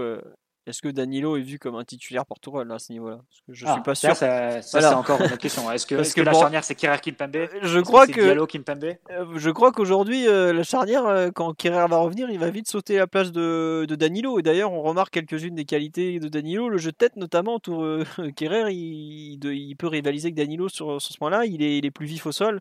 Bon, il glisse aussi beaucoup plus. Mais je, je pense que il y a un vrai, il y a une vraie question par rapport à la, la place qu'a dans l'effectif Danilo euh, peu après son mmh. arrivée déjà aussi quoi. Ça c'est ça c'est clair et net. Et euh, ben bon après si la charnière centrale du PSG cette année c'est Kerrer Kimpembe, il faudra avoir le, le cœur solidement accroché. si vous voulez vous refaire la deuxième mi-temps face à Nantes en janvier, je crois. Ouais, c'est les 20 dernières minutes, c'est extraordinaire. c'est tout ce qu'il faut pas faire. Ouvrir à des sensations fortes, euh, Mmh. Ça, c'est un roller coaster en fait. La, la charnière qui il faut être. Euh, bon, la Ligue des Champions en général, c'est pas trop pour ce type d'association. Ah, bon, pas Barzali, euh, Kellini, ça. Ah non, ça c'est clair. Ça c'est clair. Et, euh, ensuite, sur, les, sur ce que tu disais, Philo, cette fois pour recentrer vraiment le débat de, de Marquinhos, le cœur de jeu de l'équipe, le contre-pressing, etc. là, j'aurais aussi deux, deux remarques. déjà, dire que le, enfin, tu dis que Marquinhos, c'est vraiment l'âme du contre-pressing, etc. Mais est-ce que le PSG est une équipe de contre-pressing? Je ne pense pas qu'on puisse dire que le contre-pressing soit un, marqueur de l'identité du PSG. D'ailleurs, tu prends les, ce qu'on, c'est une mesure statistique qu'on utilise parfois euh, dans ce podcast, c'est le PPDA, donc c'est le nombre de passes que peut faire l'adversaire dans sa propre moitié de terrain avant que le PSG, euh, que l'adversaire, donc en l'occurrence le PSG, ne récupère le ballon ou ne fasse une action défensive pour récupérer le ballon. Donc en gros, c'est une mesure qui permet de, de mesurer le pressing euh, et le contre-pressing euh, d'une équipe. Le PSG tourne cette saison à 9, euh, c'est-à-dire que l'adversaire peut faire 9 passes dans sa moitié de terrain avant que le PSG ne récupère le ballon ou que le PSG ne fasse une action défensive dans, son, dans, dans le terrain opposé, dans le camp adverse. Euh, c'est pas les chiffres d'une équipe qui presse très bien. Non, non, clairement. Si tu vois, si tu vois Leeds, si tu vois City, si tu vois Liverpool, si tu vois Leipzig, si tu vois le Bayern, c'est tous, c'est tous des chiffres très inférieur. Et de fait, sur des matchs qu'on a, qu'on a parfois traité en Ligue 1 récemment, euh, on, a, on avait un PPDA de 15. Donc, c'est-à-dire que l'adversaire pouvait, même si tu leur mets 6, l'adversaire pouvait quand même euh, faire 15 passes dans, son, euh, dans, dans sa moitié de terrain avant de, avant de perdre le ballon. C'est-à-dire que le PSG est parfois plus une équipe de transition qu'une équipe qui va mettre la, la pression. Et cet, cet aspect statistique, il se confirme aussi quand tu vois d'un point de vue visuel, hein, les gros matchs qu'on a pu faire ces, ces, derniers temps. Les matchs où on a vraiment contre-pressé, c'est lesquels? C'est les matchs face au Real à l'aller et c'est le match face à Leipzig. Mais pour le reste, est-ce que tu as contre-pressé face, à, face au Real au retour? Oh Non. Est-ce que tu as contre-pressé est-ce que as contre-pressé à, Dortmund à l'aller? Non. Est-ce que tu as contre-pressé Dortmund au retour? Non. Tu as passé toute la deuxième mi-temps dans ton camp à, à, défendre dans tes 30 mètres. Mais Mathieu, même en Ligue 1, on, on contre-presse tellement peu ou tellement mal que même les matchs de Ligue 1 où ça se passe vraiment comme ça, on peut les compter. C'est Lille en 2018, c'est Bordeaux euh, début de saison dernière. C'est à chaque fois ça se compte sur les doigts d'une main en fait. Ah, non, mais as, raison. On n'est pas du tout une équipe de contre-pressing, je suis d'accord avec toi. Bah, c'est complètement ça parce que tu vois le match face à Manchester pas plus tard que la semaine dernière. Quelle est l'équipe des deux qui presse? C'est Manchester. Et c'est Manchester qui, prend, qui, te, qui te fait des récupérations dans, notre, dans le camp adverse. Donc je pense pas que ce soit un marqueur euh, de l'équipe du PSG, le fait que ce soit le contre-pressing. On n'est pas dans le cas d'un joueur qui devrait s'adapter au Liverpool de Klopp, en clair, où là, forcément, le collectif est tellement marqué et tellement identifié que parfois c'est un peu difficile pour une recrue de s'adapter parce qu'effectivement, il faut, faut, apprendre les schémas, il faut prendre, faut prendre le rythme collectif. Et quand tu vois par exemple Nabi Keita qui est un, excellent joueur, bah, ça lui coûte un peu de, de, se faire une place dans le 11 de club parce que les rôles ils sont tellement définis et que le collectif est tellement rodé que c'est dur pour une recrue de, de, de s'y faire une place. Mais pour moi, ça s'applique pas au PSG. Le PSG n'a pas une identité assez marquée pour dire que euh, voilà, Marquinhos c'est vraiment euh, euh, celui qui rend possible le contre-pressing, etc. Mais justement, Mathieu, est-ce que c'est pas parce que le PSG n'a pas su être cette équipe de contre-pressing que l'effectif a légèrement changé cet été quand même, avec notamment le départ de Thiago Silva, qui, dont on sait qu'il aime pas trop jouer haut, que Tourelle veut aller plus loin dans cette, euh, dans cette volonté de changer un peu la phase défensive de son équipe Est-ce que c'est pas, bah, c'est pas justement l'idée derrière, quoi, en fait? Je pense pas que la clé en fait, du contre-pressing, ce soit ni Thiago Silva, ni le numéro 6, ni le défenseur central, ni le numéro 6. plutôt contre-pressing, ça veut dire quoi? C'est la le pressing quand tu perds la balle. Ouais, je sais. Tu perds la balle quand? Tu perds la balle par tes joueurs offensifs. Donc la clé du contre-pressing du PSG, c'est quoi? C'est les joueurs offensifs. C'est Neymar, c'est Mbappé, c'est Di Maria, c'est Icardi quand il est aligné. Euh, le contre-pressing, c'est une notion qui est quand même très liée à la fois au jeu de possession et au jeu de position. Euh, on parle beaucoup évidemment de, de Klopp, mais l'équipe qui a, eu le meilleur contre-pressing de, l'histoire, qui a, qui a poussé ce, terme et, cette façon de jouer à son firmament, c'est le Barça de Guardiola évidemment. C'est quand tu jouais contre eux et que tu essayais de ressortir, tu pouvais même pas faire, enchaîner deux ou trois passes que tu avais déjà perdu le ballon.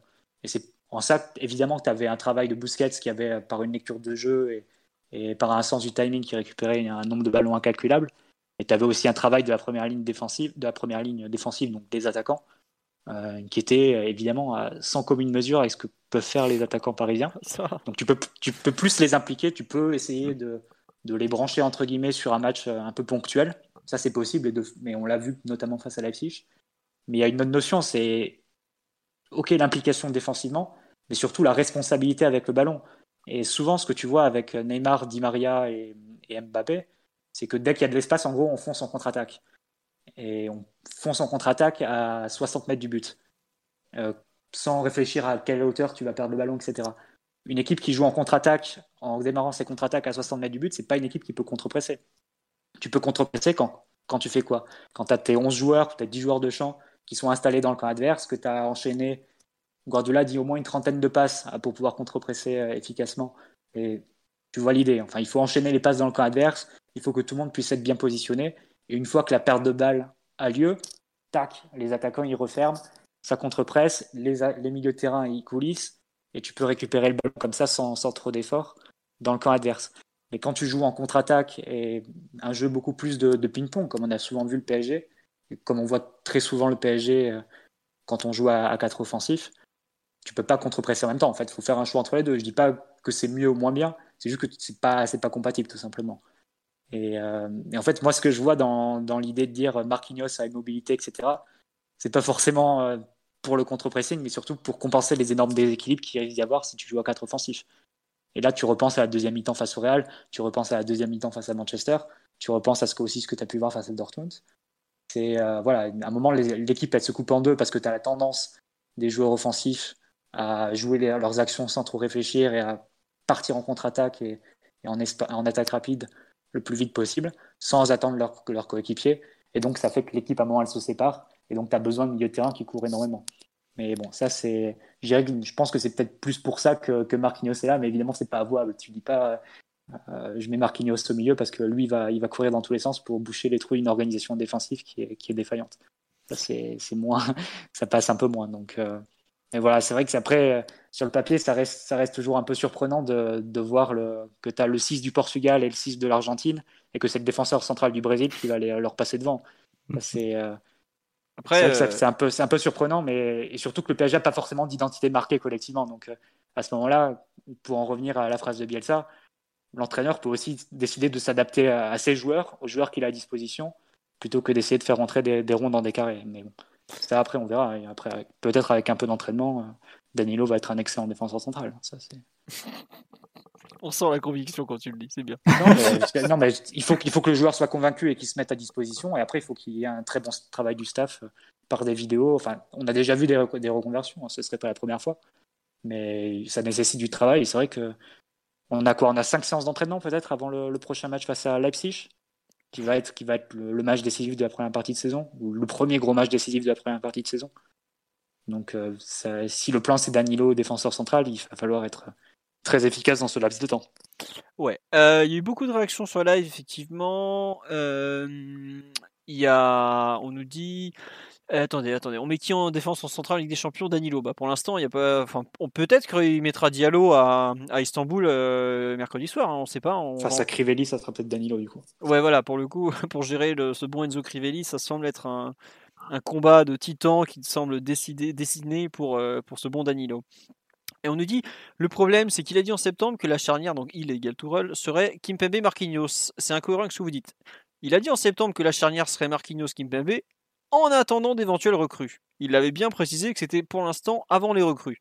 Il s'avère que la recrue c'est Danilo. Tout le monde s'est imaginé que euh, Danilo allait donc jouer au milieu et Marquinhos en défense. Visiblement, l'ami Tourelle a une autre idée derrière la tête. Et on nous dit, euh, je pense effectivement qu'il considère que Marquinhos est la meilleure solution pour le poste de numéro 6. Ça fait deux ans qu'il insiste là-dessus. Bah, comme le dit Mathieu, c'est un peu sa, grande trouvaille de, de, jouer avec Marquinhos en 6.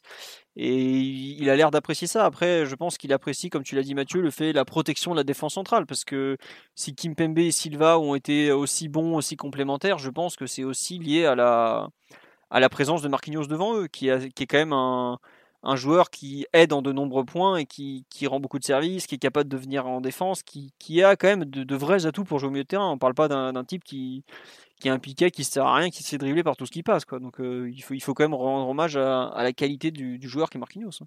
Le trio euh, défensif a été peut-être euh, une des grandes forces du PSG de la saison dernière. Donc, bah, après, c'est sûr que c'était avec Thiago Silva et pas avec Danilo derrière.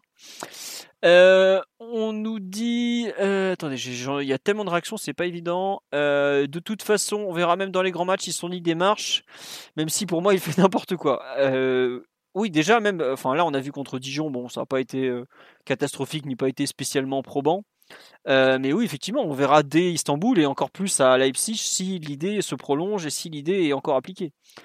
Après, il y a aussi un point qu'on nous dit, c'est est-ce que Marquinhos est le 6 en attendant le retour de blessure de Paredes? Bah, À voir, parce que Paredes est un joueur qui a pris de l'envergure dans l'esprit de Tourelle euh, au cours de la saison passée, qui semble plutôt affûté et qui a vraiment su prendre de la place. Est-ce qu'il va oser euh, mettre, euh, remettre Paredes pour redescendre Marquinhos en défense centrale? C'est à voir. Bon, on nous dit en tout cas, du coup, on comprend mieux pourquoi Tourelle voulait Rudiger.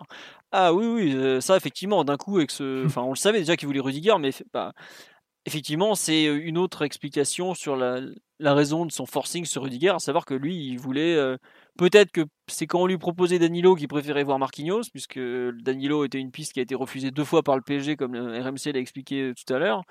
Donc il se disait, bah, si c'est pour avoir Danilo, je préfère avoir Rudiger pour jouer en défense centrale. Bon, à voir. Et on nous dit. tu penses que si on avait pris Bakayoko, c'est Bakayoko qui aurait été euh, reconverti en défenseur central? Bah, Visiblement, le PSG. Il aurait mis Bakayoko milieu offensif droit. Après, euh, de ce qu'on a cru comprendre, c'est que ni ni Leonardo ni Tourelle ne souhaitaient vraiment Bakayoko. C'est Bakayoko qui souhaitait euh, le PSG plus qu'autre chose, ce qui n'est pas nouveau d'ailleurs.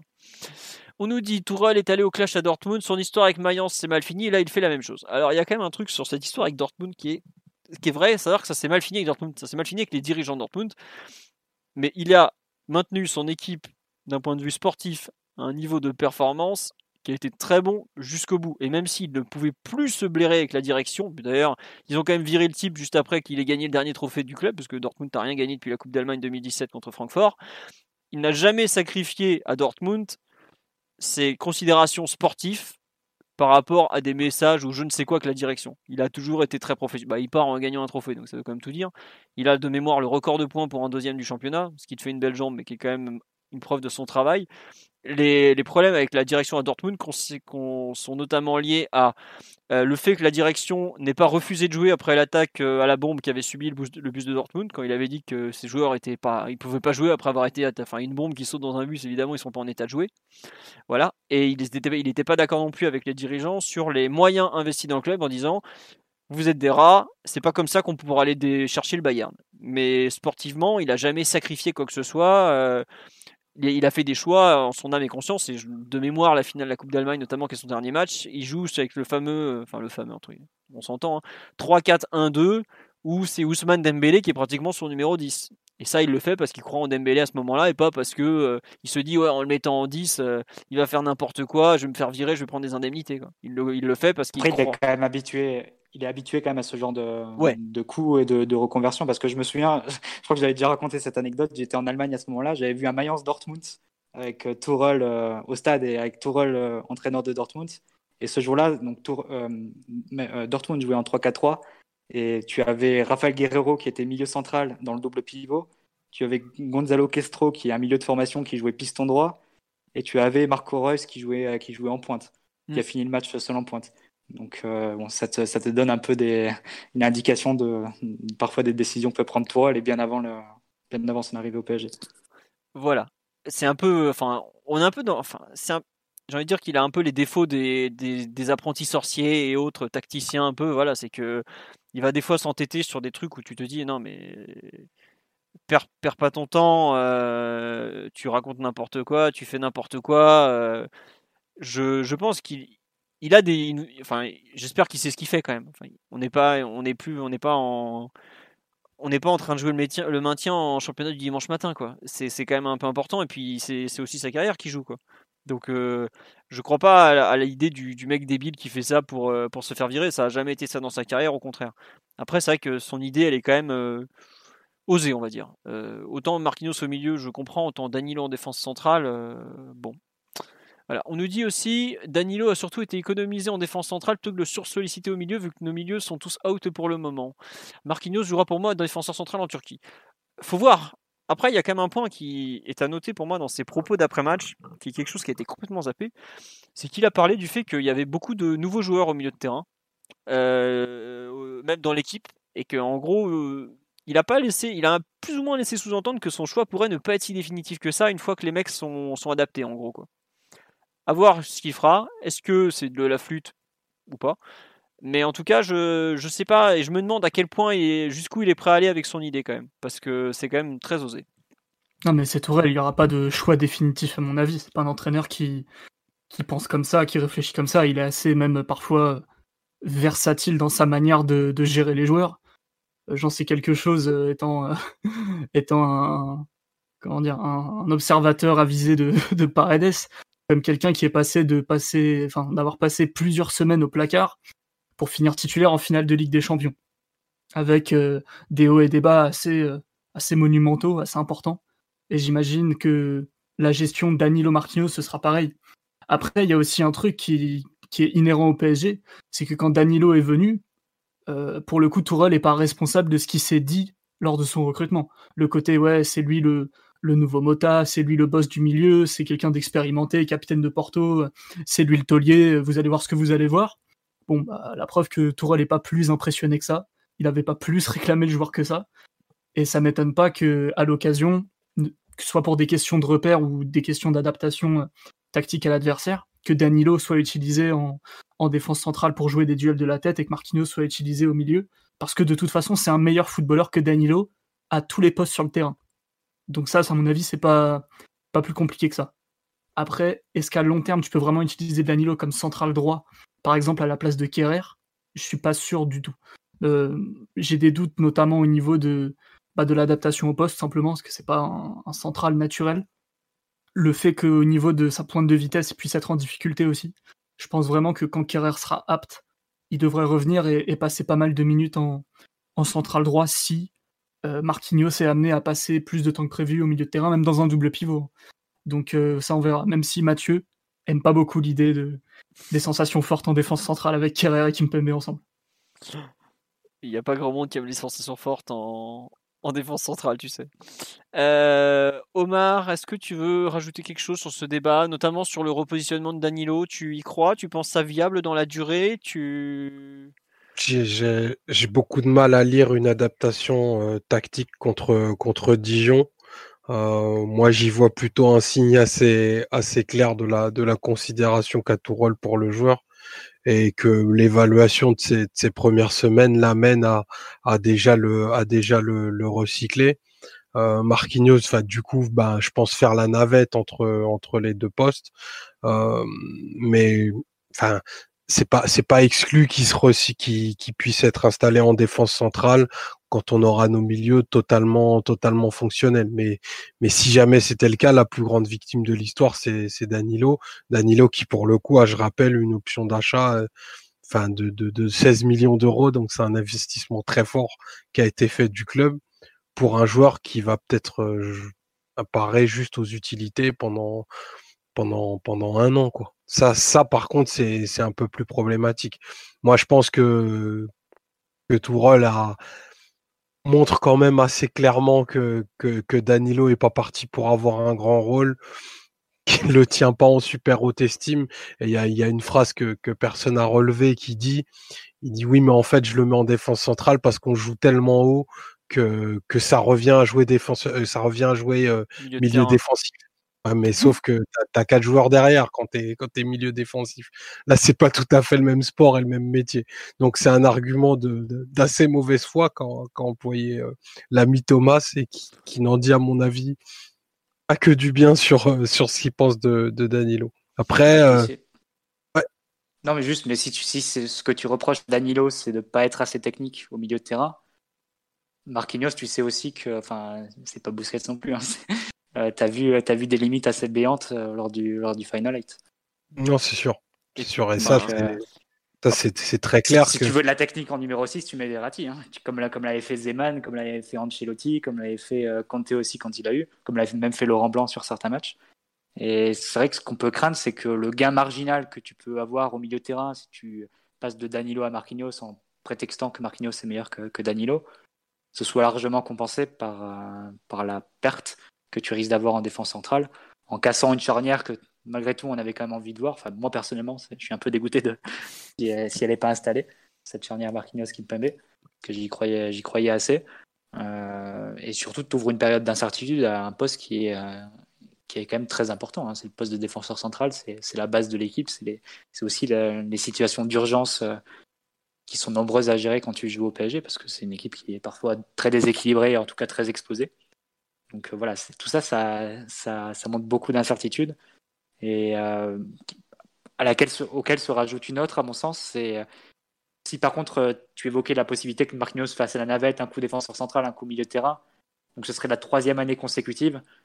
Enfin, je trouve ça, d'un point de vue égoïste, en pensant qu'aux joueurs, je trouve que c'est euh, le meilleur moyen vraiment de, flinguer définitivement sa, sa, possible progression. On parle du, du, meilleur défenseur né en 1994. Euh, et il aura fait donc trois ans consécutivement à jouer un tiers en défense centrale, deux tiers au milieu de terrain. Je pense que c'est euh, ça peut être le meilleur moyen pour le griller aux deux postes en fait. Et euh, c'est ça, c'est ça un peu qui est à craindre. Et moi, parfois, Tourelle me donne un peu la sensation, en changeant autant de match en match et en changeant de position les joueurs comme ça, de prendre un peu les joueurs pour des, ouais, pour des, pour des robots ou pour des, pièces d'échec en fait. C'est sans prendre en compte l'humain, sans prendre en compte la nécessité d'avoir des repères, d'avoir des partenaires, d'avoir des, ouais, d'avoir une habitude en fait, de jouer à certains postes avec les mêmes joueurs, de créer un environnement, un contexte autour du joueur propice à sa performance. Et quand tu, mets, quand tu joues un coup en défense centrale, deux coups au milieu de terrain, deux coups en défense, un coup au milieu, euh, tu peux pas avoir tu peux pas avoir une performance à 100% dans les deux postes à chaque match. Ça me semble euh, complètement euh, utopique de, de, le penser ou enfin ça peut arriver seulement sur Football Manager ou sur FIFA quoi. C'est pas dans la vraie vie, c'est pas possible. Ouais, enfin je, te rejoins que les repères pour Marquinhos ne sont pas faciles à prendre, mais Enfin, j'ai l'impression que ça fait deux ans, presque deux ans et demi qu'il est là. Euh, enfin, il y a certains joueurs qui changent beaucoup de poste. Euh, j'espère qu'ils, enfin, c'est triste à dire, mais je pense qu'ils ont aussi un peu pris l'habitude, malheureusement, de, de bouger d'un poste à l'autre, quoi. Tu vois, un peu comme euh, Fabinho à, Liverpool est baladé. On me le cite sur le live, et c'est un bon exemple. Il est, il est baladé d'un poste à l'autre, ça lui pose pas de question. Hein. Kimmich, pareil, il a fait, il a, il est passé toute l'année dernière derrière droit, milieu défensif d'un match à l'autre, parfois même deux fois encore de match. Ça lui aura pas, ça lui a pas l'air de poser beaucoup de questions. Qu'est-ce qu'a fait le Bayern cet été, Philo? Et qu'est-ce qu'a fait le Bayern cet été? Euh, bah, Qu'est-ce qu'a fait le Bayern cet été? Bah, Ils nous ont bah, ils ont, ils ont fixé Kimmich à un poste. Ils ont fixé Kimmich à un poste. Bah, il a déjà fait milieu de terrain. mais cette saison, il a déjà joué à deux, quoi. Donc euh, ils n'ont pas fixé tant que ça. Mais avant, avant, la, avant le recrutement de Bounassar. Maintenant, ils ont leurs deux, leurs deux latéraux droits et ils ont, ils ont fixé Kimmich au milieu. Parce que, tu, parce que c'est pas viable trois ans de suite, t'imagines? T'as déjà vu un joueur faire des allers-retours comme ça? Oh, il y en a bien qui ont dû faire ça toute leur carrière. Là, j'ai pas d'exemple en tête, mais euh, tu as, des joueurs qui, qui, ont bougé un peu euh, comme ça entre deux postes euh, pendant un long, long moment. Quoi. Donc, je sais pas, ça me. Bon. Même ouais, Messi l'a fait. Au, non, de... défenseur central à milieu, je te parle pas de passer de ailier droit à ah, mais au-delà de ça, c'est très bien de prendre l'exemple de, de, Liverpool et du, et du Bayern, qui sont vraiment deux équipes qui nous ressemblent en termes de, en termes de clarté, en termes de, de dispositif et, et d'identité d'équipe. D'intensité aussi. Je, pense que pour le coup, c'est vraiment les deux meilleurs exemples à prendre. non, mais j'ai cité des joueurs, j'ai pas cité des, des, trucs. Après, je suis d'accord. Oui, mais ces joueurs, ces joueurs font partie de, de collectifs. Enfin, je pense que ça crève les yeux que c'est des collectifs légèrement plus aboutis que les nôtres. Légèrement. Mais tu vois, enfin, je trouve que. en tout cas, il y aurait beaucoup de mérite à Marquinhos de rester performant dans... si, tu, si tu refais troisième fois la, navette comme ça sur une, sur troisième saison. Parce que le joueur peut se lasser psychologiquement parce qu'à un moment, on lui a sans doute promis la, la place de défenseur central à son vrai poste, entre guillemets. Il faut voir s'il reste autant à disposition que les deux années précédentes parce que là, tu lui préfères pas Thiago Silva en défense. Tu lui préférais soit Danilo, soit Kerrer, soit Diallo. Et surtout, il y aurait aussi la, place aussi, la question aussi en sélection. Enfin, il y a beaucoup de questions qui se posent. Euh, je sais pas, c'est. Moi, je trouve qu'il y aurait beaucoup de mérite de la part de Marquinhos de rester performant dans ces conditions parce que sur le papier, ça me semble encore une fois un, très gros risque. Mm. Et pas le mettre dans les meilleures conditions. Ouais, non, euh, bah tiens, euh, dans les lames sur, sous Pep avait beaucoup changé de poste aussi. Mais... Enfin, tu vois, même l'an dernier, euh, Kouassi, il a alterné entre les deux, il a réussi à être performant. Après, je, je vois pas ça comme un. Il donne 4 buts à, à Amiens. Ouais, mais euh, enfin, Thiago Silva à Amiens et il passe pour Elder Marino. Alors bon, avec ça, c'est pas, c'est un match particulier Amiens quand même.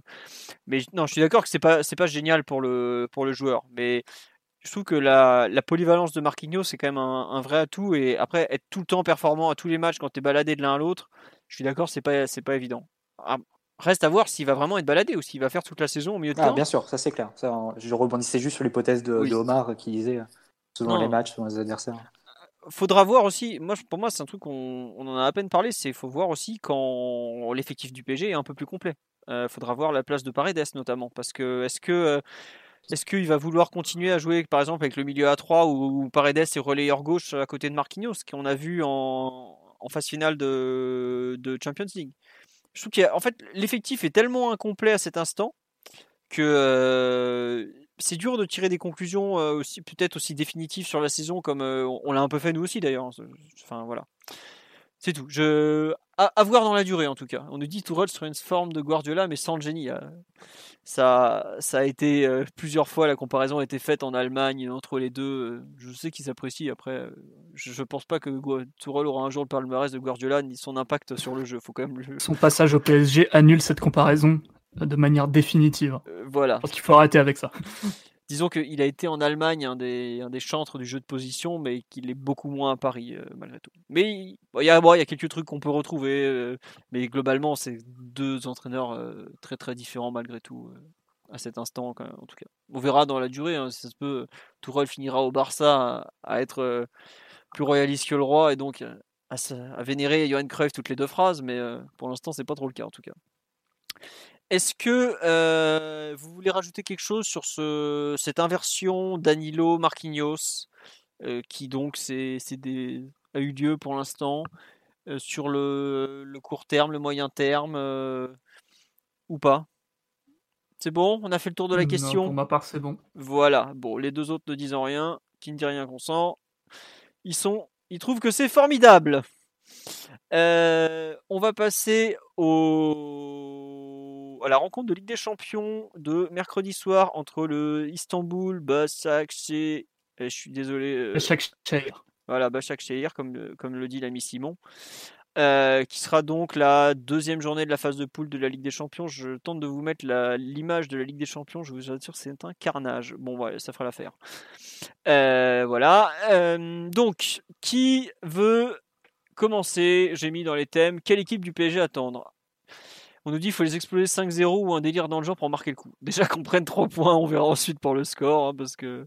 Il faut, non, surtout, il faut, faut, quand même le redire, il faut impérativement euh, marquer. Parce que sinon, euh, ça va être très très compliqué pour la suite. C'est vraiment un match où il faut des points, quoi, tout simplement, je pense. On est tous d'accord. Puis vous n'avez pas le choix, il faut, faut prendre 3 points. Euh, on nous dit est-ce que l'effectif sera un jour complet vu l'enchaînement des matchs? Mais même quand les matchs s'enchaînent pas, l'effectif n'est pas complet. Donc on va déjà espérer qu'il y ait moins de 5 absents ou 8 absents, comme, ou même 10 comme on a eu à Nîmes. Euh, voilà.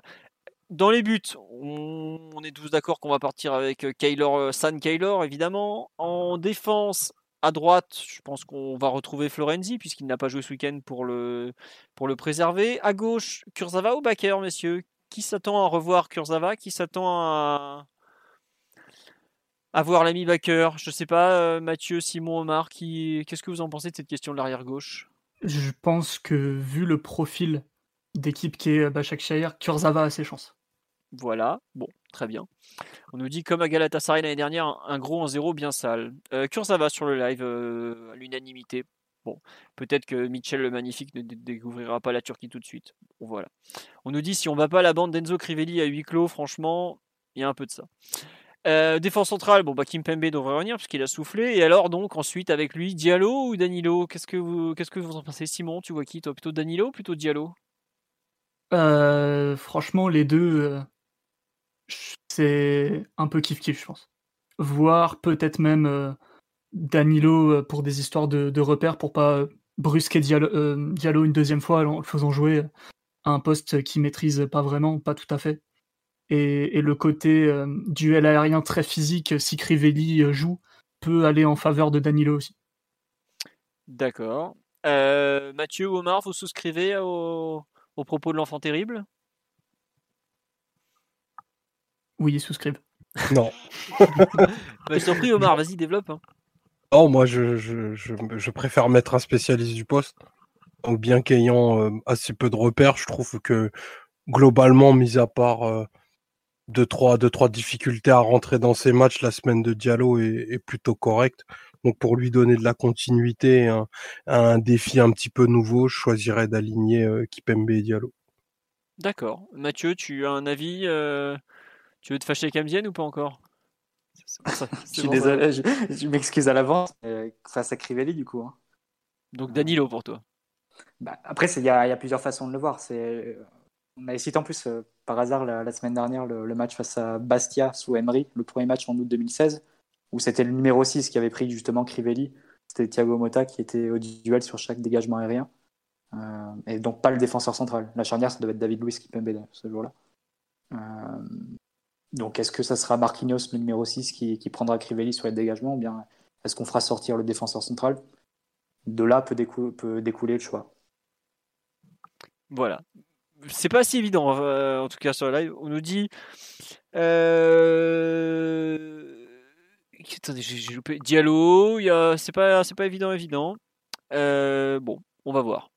Au milieu de terrain, donc, Marquinhos, forcément. Si on, on nous dit Dembaba était titulaire avec Enzo Crivelli en pointe.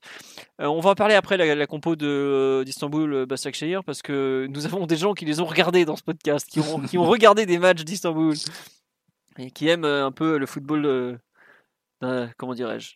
L'autre football, comme diraient les amis de Lucarne opposé. Euh, au milieu de terrain, donc Marquinhos probablement. Euh, Herrera qui devrait débuter, non? Vous en pensez quoi? Oui? Non? Je sais pas. Enfin, pour moi, s'il n'a pas joué. Il euh, faut des soldats en Ligue des Champions. Voilà. Herrera donc devrait débuter, je pense. C'est-à-dire?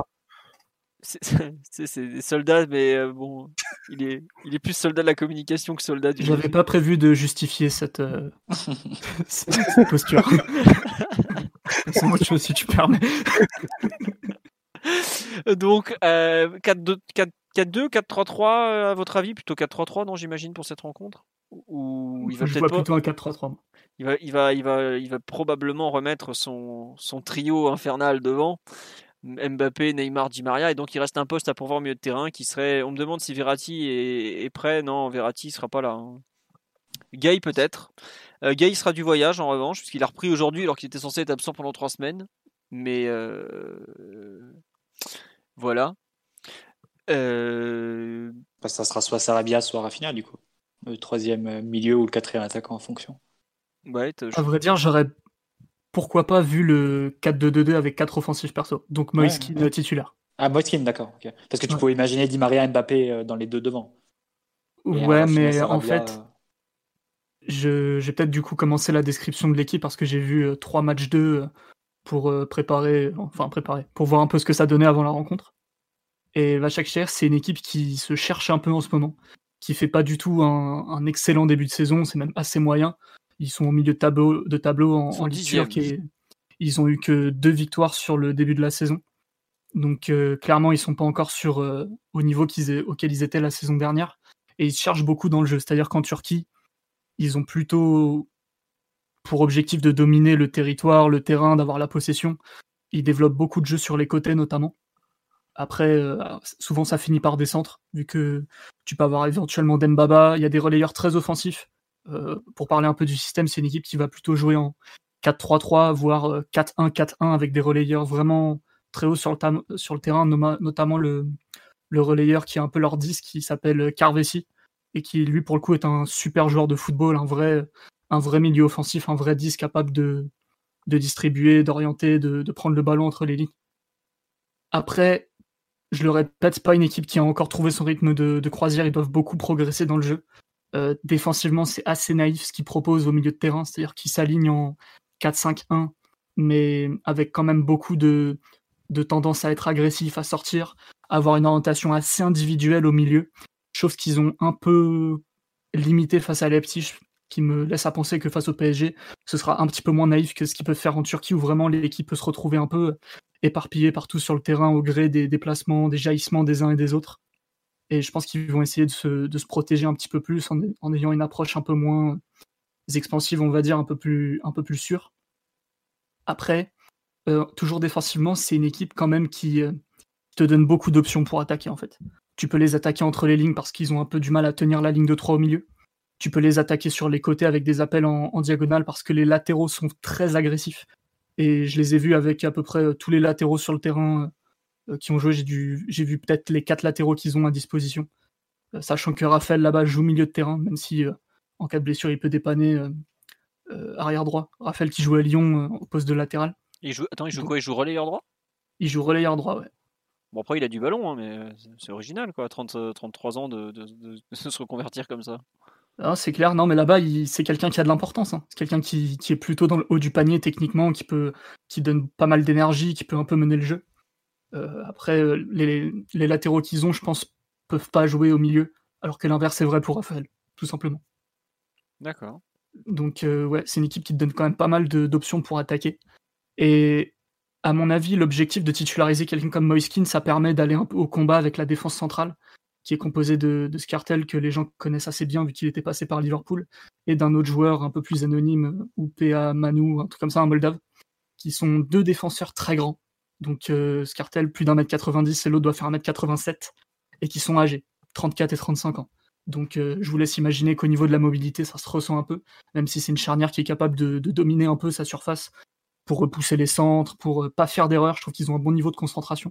Même pour s'aligner, ils jouent souvent le, piège du hors-jeu parce que je pense pas face au PSG forcément qu'ils le feront parce que Leipzig a, a, fait des choses que la Turquie peut pas leur opposer défensivement et ils ont trouvé pas mal de, solutions dans la profondeur. Mais en Turquie, en tout cas, ils arrivent à s'aligner, à, garder une ligne défensive à quand même à 40-45 mètres du but.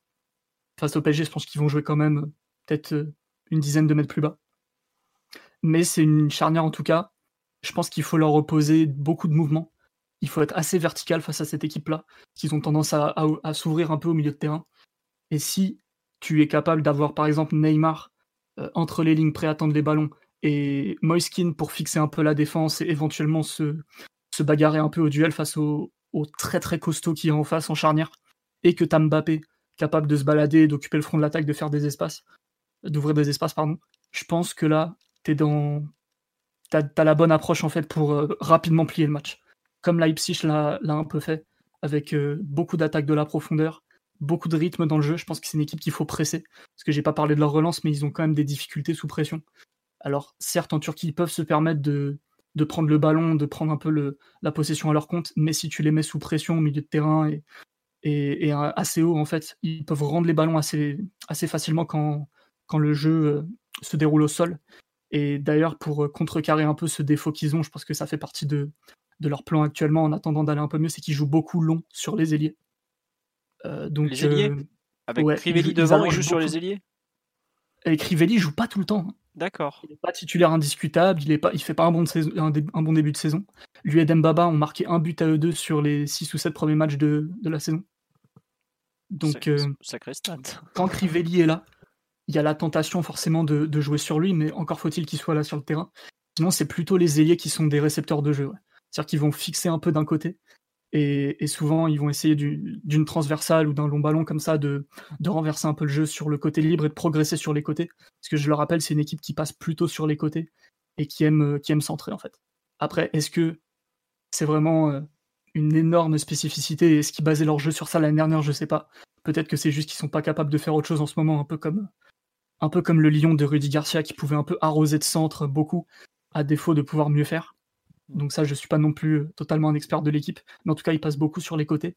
Et leur jeu axial est assez peu développé en fait. Même s'ils ont un super meneur de jeu avec Carvesi, mais qui est quand même un joueur plus à l'aise pour les transitions, c'est-à-dire mener les contres un peu à la Pastore, plutôt que pour le jeu placé où il peut disparaître un petit peu malgré tout. D'accord, bah écoute, Merci pour cette présentation très très très complète du club adverse. Je t'imaginais pas autant calé sur ce sujet, mon, cher Simon. Vraiment, tu. J'ai vu que trois matchs. Hein, je, d'accord, non, non, mais et on, est quand même d'accord que c'est une équipe qui a perdu beaucoup de joueurs à l'intersaison et qui, au niveau Ligue des Champions, est, est franchement juste, non C'est. Ouais, et puis surtout le PSG a tout ce qu'il faut pour leur faire très mal en fait. Bon.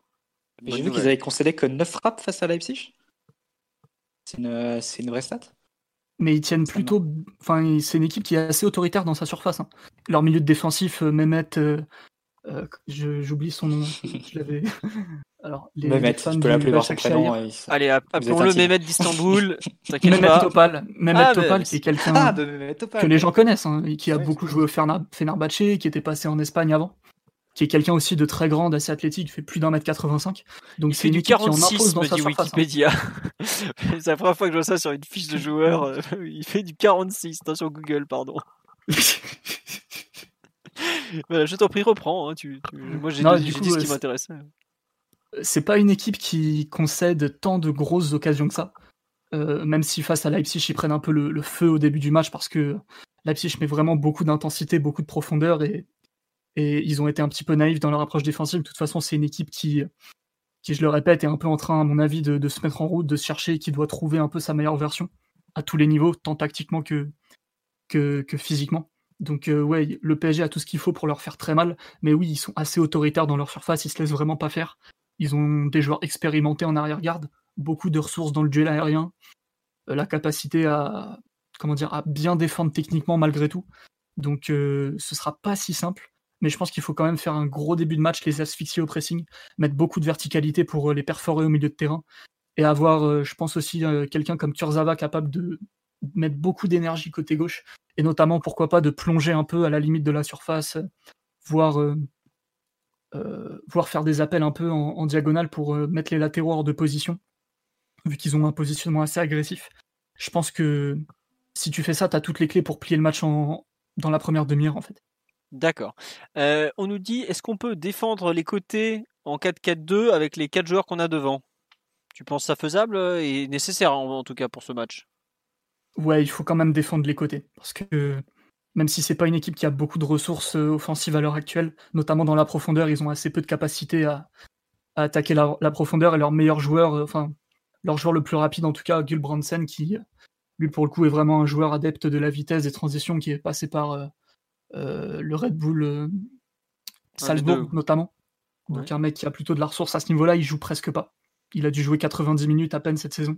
Donc ils sont assez limités dans la prise de profondeur. Donc Danilo, je pense, peut jouer parce que il sera assez peu menacé et il pourra répondre au, duel physique avec Crivelli et même Dembaba. Euh, par contre, il, il, faut quand même une certaine couverture des côtés, sinon tu peux concéder pas mal de centres, je pense. D'accord. Donc Florendi va peut-être passer un, sacré test au passage alors. Mmh, peut-être. Je saurais pas dire. Bon, on verra. Euh, Mathieu ou Omar? Mathieu, je crois pas que tu les aies vus. Non, non, du tout. Voilà. Euh, j'avais juste une question pour Simon. Du coup, tu as décrit les caractéristiques et comment tu situerais en termes de niveau maintenant? C'est une équipe que tu. Euh, si c'était une équipe de Ligue 1 De Ligue 1, par exemple. Je sais pas, je pense qu'il serait. C'est une partie de tableau?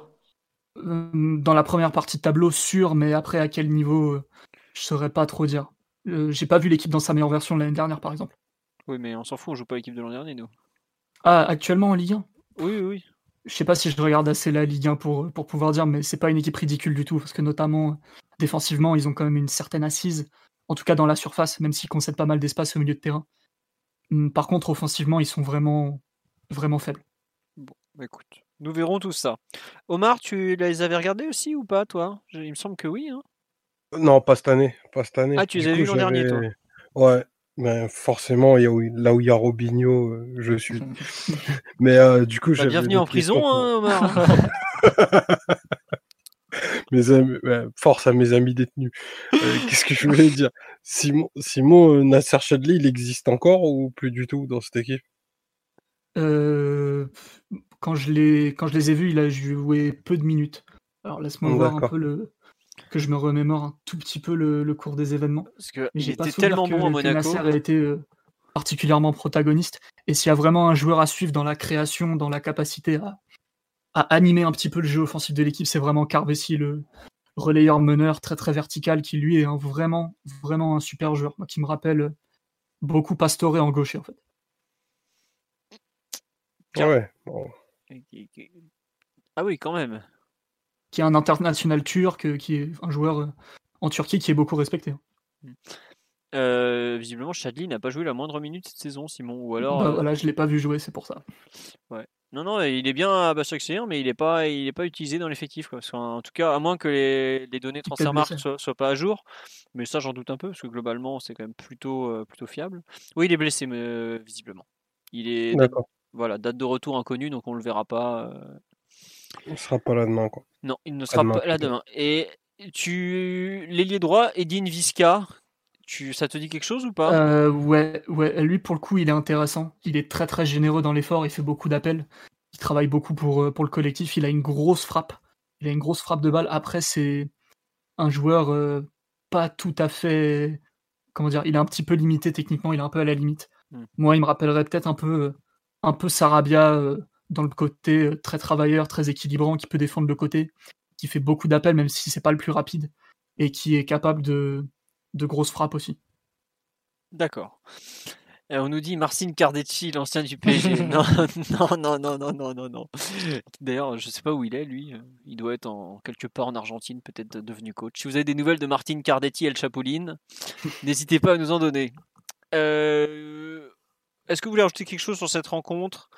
Euh, Peut-être des questions du chat. Ouais, ouais, non, bah, visiblement sur le chat, il n'y a pas trop de, questions euh, pour l'instant. On nous dit qu'il y a eu un excellent Roma Milan avec euh, un certain Zlatan qui a encore brillé. Mais c'est une surprise. Ah, visiblement, euh, Cardetti est entraîneur en Costa Rica. Et eh ben, écoute, on lui souhaite une belle carrière. On nous dit que Visca, donc celui dont tu viens de parler, jouait beaucoup arrière droit avec la Bosnie. Bah, en tout cas, avec, le, avec Istanbul, il joue ailier droit et il est même parfois capitaine. Donc, il joue un cran plus haut. Euh, Simon, Mathieu, Omar, vous voulez rajouter quelque chose sur cette rencontre ou on a fait le tour? Moi, je veux que tu m'en as euh, dit plus que ce que j'attendais. Donc, euh, j'espère juste. En fait, j'attends plus le PSG que, que comment dirais-je que qu'Istanbul. Pour moi, Paris doit faire le match et imposer le match à Istanbul. Quoi. Donc, on nous demande si Omar. Il faut quand même, dans la mesure du possible, imprimer un certain rythme pour qu'il se retrouve un peu défacé, un peu pris un peu pris sur leurs défauts en fait et vraiment faire la différence en début de match, un peu comme Leipzig a pu le faire. Parce que je pense plus le match traîne, plus tu es capable de, te faire surprendre sur des bêtises en fait. Sur un coup de pied arrêté parce qu'ils ont des joueurs de taille, euh, sur un duel perdu face à Crivelli, sur ce genre de. ou un coup d'éclat de, de en compte, ce genre de truc. Je pense vraiment qu'il faut, faut, leur mettre la tête dedans et, et leur, euh, leur, leur, afficher leur faiblesse en plein jour en fait. Je pense que le temps dans ce genre de match peut jouer en leur faveur et qu'il vaut mieux ne pas faire traîner les choses. Ok, ouais, vraiment euh, faire comme Leipzig, quoi. Plier au plus vite et hop. exactement. D'accord. On nous demande s'il y aura un podcast de débrief jeudi. Euh, faudra voir la qualité du match. Je sais qu'après le match à Manchester, à Manchester, que je vous raconte, à Galatasaray, on n'en pas, on avait pas fait, mais c'était peut-être parce que j'avais pas eu temps. Belgrade, on l'avait fait, je crois. Belgrade, on avait fait. Ouais. Hmm. Faut, honnêtement, ça dépendra. Si, tu vois, si c'est un, si c'est un 6-0 où on leur met 3 buts dans le premier quart d'heure, où ça va être euh, bon. Euh, peut-être qu'on aura la flemme, euh, voilà. Mais sinon, euh, si c'est un match intéressant, il n'y a pas de raison qu'on fasse pas de débrief. Euh. c'est sûr qu'on fera un débrief après le match à Leipzig, par exemple, qui est une semaine après. Mais on ne sait pas trop là. D'ailleurs, je me souviens plus, c'est Leipzig, non, c'est Manchester qui reçoit Leipzig, c'est bien ça. Oui, ça doit être ça parce qu'il y a une version domicile extérieur en Ligue des Champions normalement entre les deux matchs. Donc ça sera aussi un match à suivre par rapport au classement. Et on, nous demande, on nous parle de la situation politique avec Erdogan, tout ça, mais Dembaba, qui est quand même l'avant-centre de, de l'équipe, a dit arrêtez de croire que ça va se passer mal avec les, joueurs parisiens, il ne se passera strictement rien et il n'y aura aucun problème à ce niveau-là. on nous demande, attendez, j'avais vu une remarque sur les lèvres, je ne sais plus, je ne retrouve pas. Est-ce que Omar a toujours ses billets pour Istanbul Omar? Mais Omar visait la finale, il ne visait pas la phase de poule, me semble-t-il. Merci, merci Philo de suivre. voilà, puisque la finale est toujours prévue pour euh, mai 2021, je crois, ou juin, je sais plus. Non, peut-être mai, vu qu'il y a l'euro après. Mai, ouais, mai 2021, Istanbul. Voilà, donc on ne sait pas si on ira, on ne sait pas si on pourra encore y aller. Peut-être que la France sera interdite d'Istanbul aussi. Mais on nous dit voilà, les, on nous dit Qatar pays ami et les joueurs parisiens ne sont pas français donc aucun risque. Bah, il y en a quand même quelques-uns de français au milieu. Donc voilà. Euh, bon, on a fait le tour de l'actualité. Euh, concernant le reste, il n'y a pas grand-chose de nouveau. Chez les jeunes, les U19 ont gagné. Ils ont gagné 3-2 à... Ah, c'était où? Je sais plus. Bref, j'ai vu que, si je me trompe pas, Labila a encore marqué. Xavi Simons a été décisif. Je crois qu'il est sur les, il est passeur décisif à trois reprises. Et voilà. Oui, on jouera avec le maillot third, ça je peux vous le confirmer. Et est-ce qu'il y aura du public? Je suis pas sûr. Ou en tout cas, très limité. Et même le stade Fatih Terim est un tout petit stade, hein, faut pas croire. Et bah, chaque contrairement aux autres clubs stambouliotes, a une, une, base de supporters très réduite en fait. C'est un club jeune qui est pas totalement dans le cœur des Stambouliotes. Voilà, il fait pas partie des trois gros, disons-le clairement. on, demande on me demande de parler d'André, mais je ne sais. Le fameux André de Twitter, avec lequel je suis désolé, je, n'ai rien à voir, même s'il y a eu des tweets que j'aurais pu écrire qu'il a écrit, mais en tout cas, c'est, c'est quelque chose. Euh, voilà. On va vous souhaiter une bonne soirée. On a globalement fait le tour de l'actualité du PSG. On vous dit donc peut-être à jeudi soir si le match en vaut la chandelle. Euh, peut-être pas, on va pas s'engager trop. Et voilà, Merci encore pour votre fidélité. Bonne soirée à tous. Euh, et puis à très bientôt, tout simplement. Voilà, bonne soirée à tout le monde. Au revoir. Ciao. Ciao. Salut à tous. Bisous.